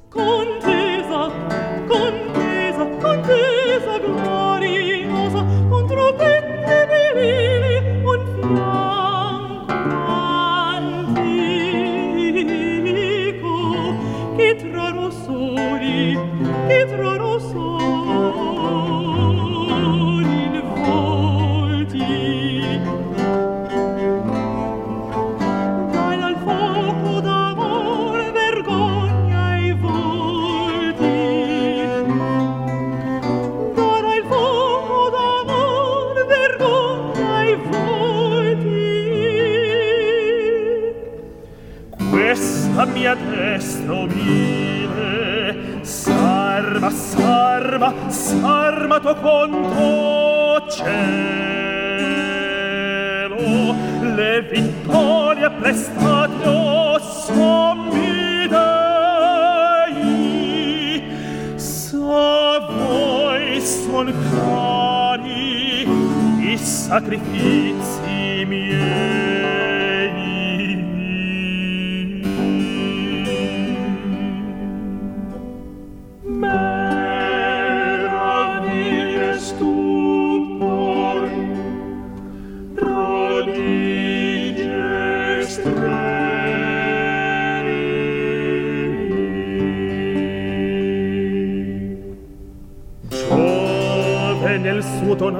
tonare grida vendetta, vendetta, vendetta. Così largo saetta, così largo saetta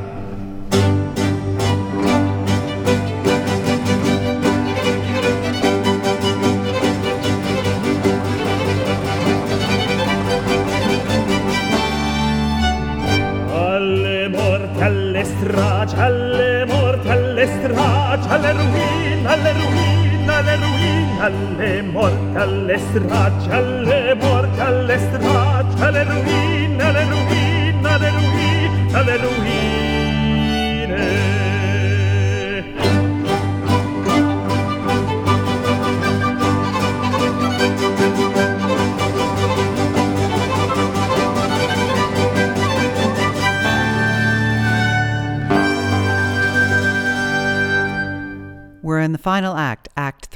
of Ulysses returning to his homeland in Monteverdi's opera. Interestingly, we open on a single character. This is Irus, that hanger on of the suitors. He's all that's left of the suitors. He's the man who was beaten by Ulysses in that fight, but he doesn't have anyone to hang on to anymore. And he starts, Oh grief, oh torment. Grant, this almost buffa character, what's happened to him? He's received his comeuppance. And this is not terribly unsurprising. The gluttonous fool character often does end up with some kind of moment of pity towards the end of the story. And uh, this is his moment of pity that he has built his life around the largesse of the suitors. Without them, he knows that he has no more protection. He knows that he has no more meal ticket, and he knows that the vengeance of Ulysses and indeed of heaven may soon come for him as well. Yeah, it's it's pretty dark at the end. He says, "And before my body succumbs to hunger, may it be swallowed by the tomb." It's dark. Yes. And interestingly, the comment in all the librettos that you will find of this will note that the libretto copies that exist of this, as opposed to the single score that we have, refer to a scene which was not found in the score, likely because it's kind of depressing. There was a scene in the libretto which was Mercury telling the ghosts of all the suitors that they deserved their fate and that they were going down to Hades. Meanwhile, back to the opera we do have. There's a bit of back and forth, and it resolves with Eumaeus telling the queen that the beggar is indeed Ulysses. Is she overjoyed? Uh, no, she doesn't really believe it. She thinks that the shepherd is easily taken in. Yes, she's not dismissed. She's not rude the way that the suitors were when they said, Oh, you're just a. She says, Oh, mm, you've just been fooled. Because she's had to be so strong Yes. and so guarded for so long. Yes. That's not going to fall away in an instant. No. And instead, she must be convinced. Which makes sense. It's a story about the virtue of restraint, and here she is being uh, quite unbelievably restrained. Well, there's someone else who comes in. Surely her son can convince her. He says, Oh no, Eumaeus is so wise. That man in disguise. That was my father. That was Ulysses. And he reveals Minerva, Athena's role in protecting and guiding Ulysses and bringing him to this place. What good fortune. And yet, Penelope's not there when we leave this scene.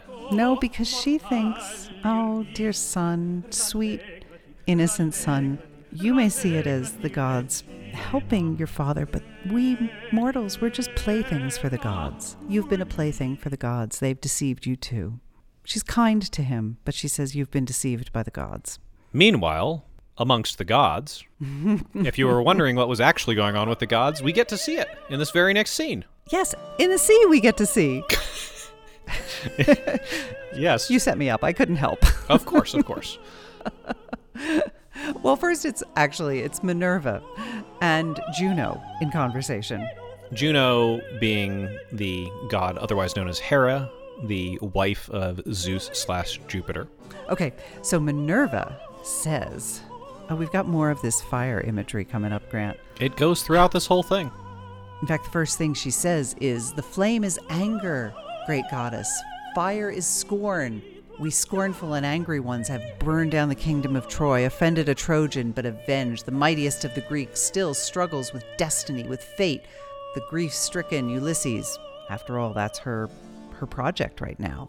And Juno just takes the moment to revel in the destruction of Troy. The original reason why Paris was matched up with Helen is because of a contest that was held between Aphrodite, also known as Venus, and Minerva and Juno, where Aphrodite had promised Paris love if he chose her as the most beautiful. Minerva promised Paris wisdom, and Juno promised him political power, and he chose love. This is the infamous judgment of Paris. Yes, Not the wine tasting one, the other one, the original one.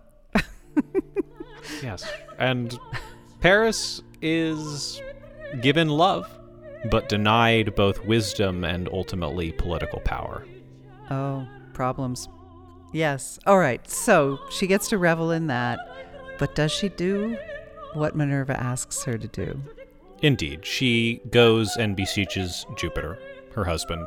And in all of the myths, she's one of the very few people who's able to get him to do much of anything. He still goes against her pretty frequently, but when someone so. needs to convince Jupiter, Zeus, of something, his wife is generally the person to go to.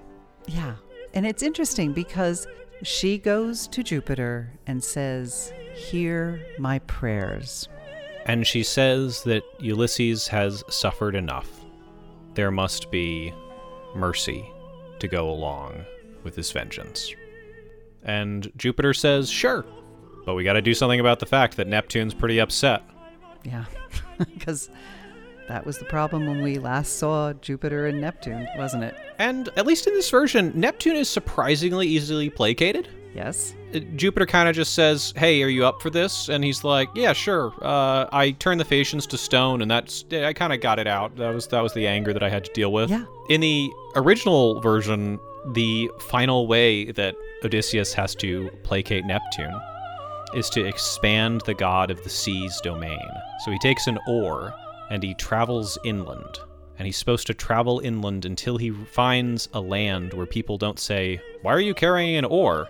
but instead say, What is that you are carrying? Oh. And there to plant it in the ground, and thereby show honor to Neptune beyond the place where Neptune is known. Fabulous. But there's none of that in this. We just, we just, yeah, we're good. We're, all- we're all fine. And speaking of differences between the source material and this opera, can we just back up, up a little bit about the demise of the suitors? I have this very strong image, uh, mental image of having read the Odyssey where he and Telemachus and the shepherd and maybe a few other faithful others Yep.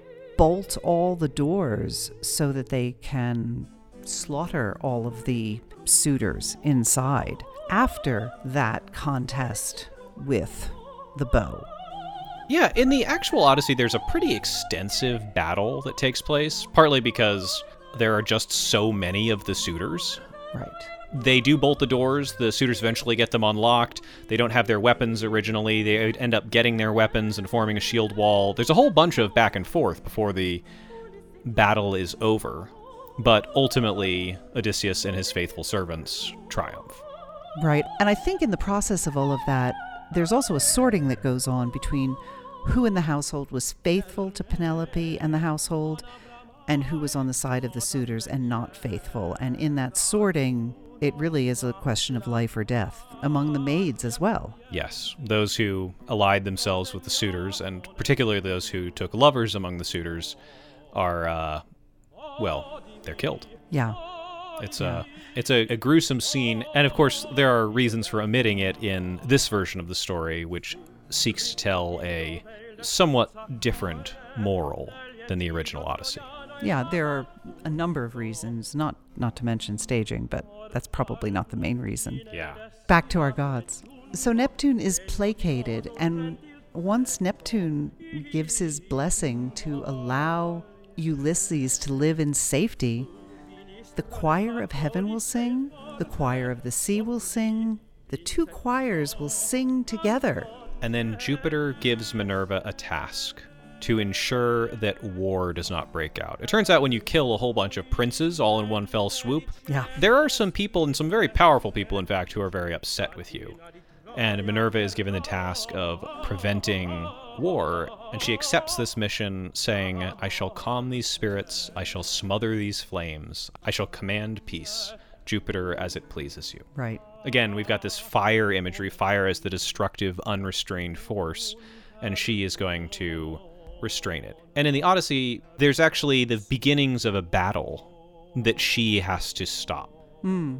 In this version, it's truncated, I think, largely for time, but also they do include the reference to the uprising of Achaeans, which they did not have to, so that they can again tie in this idea of chaos versus control. Yes, it's interesting. We do keep pointing out a lot of the differences between this and the Odyssey, but just as you referenced before, it not being a criticism, our pointing out the differences is not really to say, oh, this is wildly different.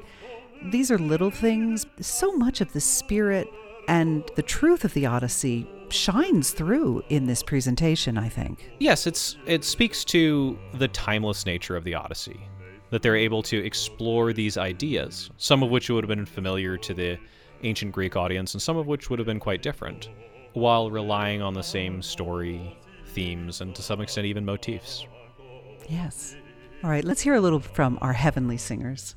contro i feaci arditi e temerari mio sdegno si sfogò pago il diritto pessimo la nave che restò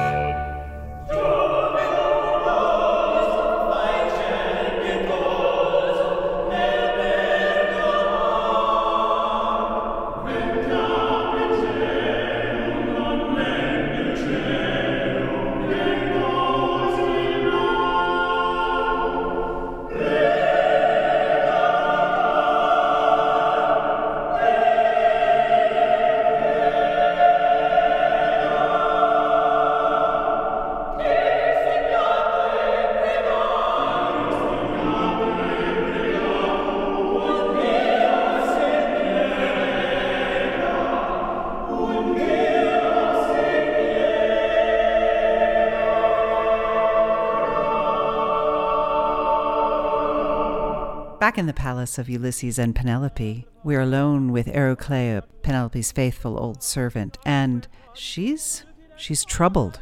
She's deeply concerned. She has a moral quandary. She was given the task of cleaning up the old man. And in that process of cleaning him up, she saw a mark on his skin that she knew very well as a mark belonging to her old master, Ulysses. Hmm. And so she knows. She knows that it's real, and yet she's got a quandary. Servants don't blab. Not good ones, anyway. Certainly not about things they see when they are bathing their masters. Intimate secrets. You don't tell. And uh, how long is she able to hold on to this? Well, she shares with us that it's hard for her because she knows she should hold on to it forever, but she also knows sharing this would bring great comfort to her mistress, who she knows is suffering. So it's hard. And so again, we have a character who is torn between a kind of passion and a desire to be prudent. And how does that work out? It's interesting because Ulysses enters the stage in his true form, no longer looking like an old man, looking like Ulysses at his proper age, in his proper form. And Ericlea says nothing. Penelope remains suspicious.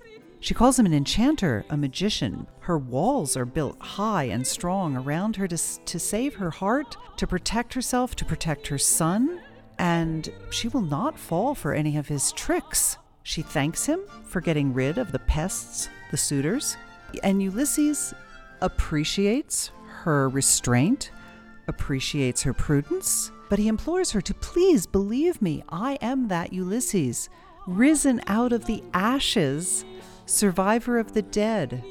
And she says, You're not the first clever person who, with a false name, has attempted to gain power over a kingdom. And at this point, Ericlea can't stand it anymore and she cracks. Now it is time to speak.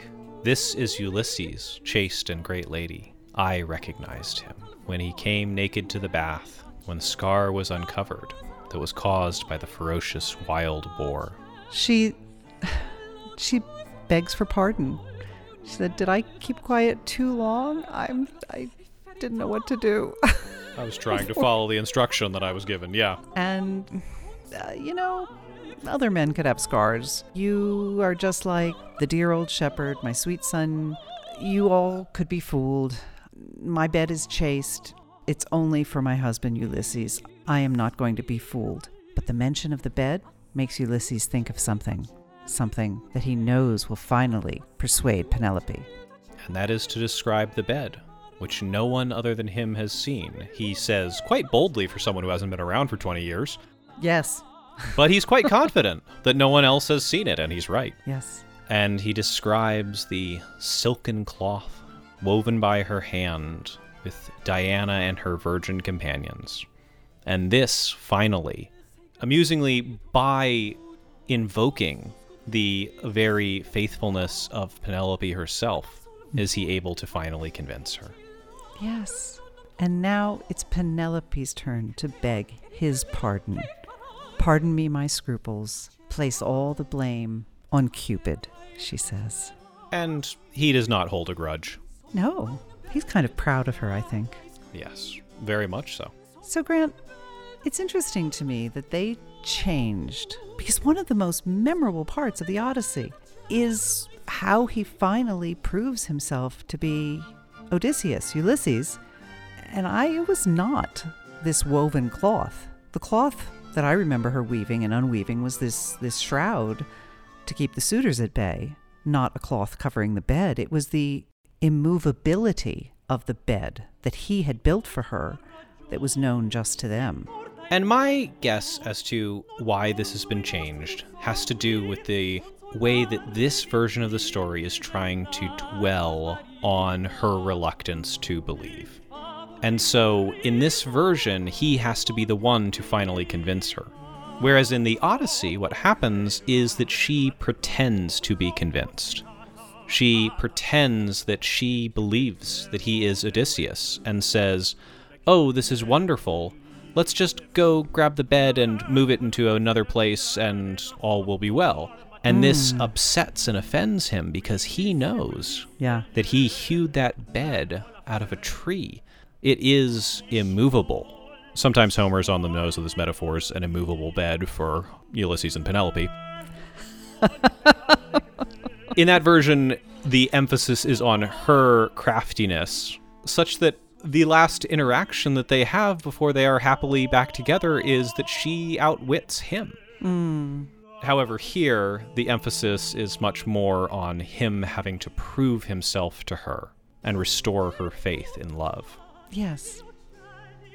Well, it's a beautiful image of proof that he conjures up in our minds of this silken cloth that she weaves and he has in his mind all these years that covers their marital bed. And he has proven it to her. And the way this opera is going to end is between the reunited husband and wife. And we're going to end with Penelope and Ulysses singing together, My son that I have sighed for, my light renewed, calm, restful harbor, desired.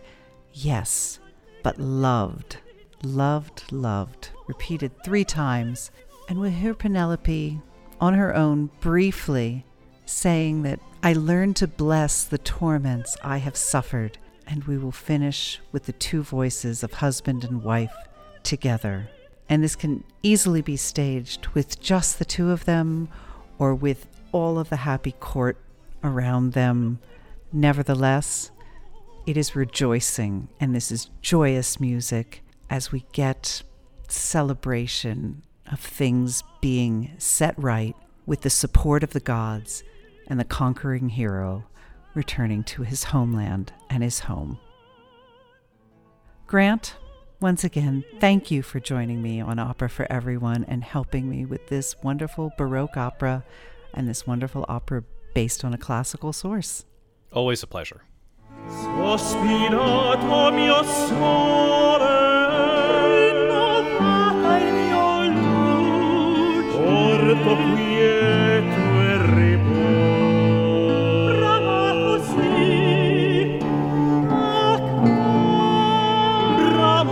Bramato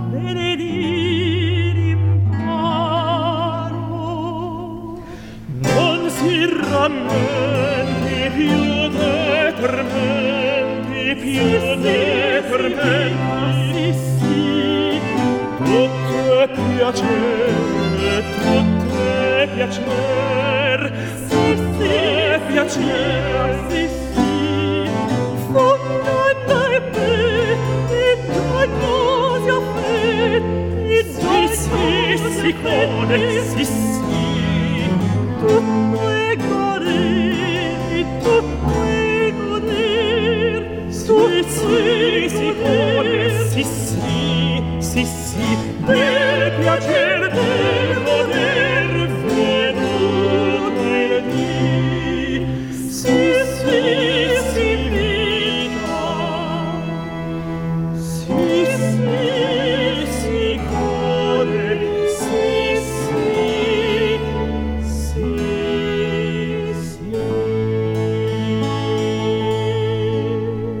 Thanks for listening to another episode of Opera for Everyone.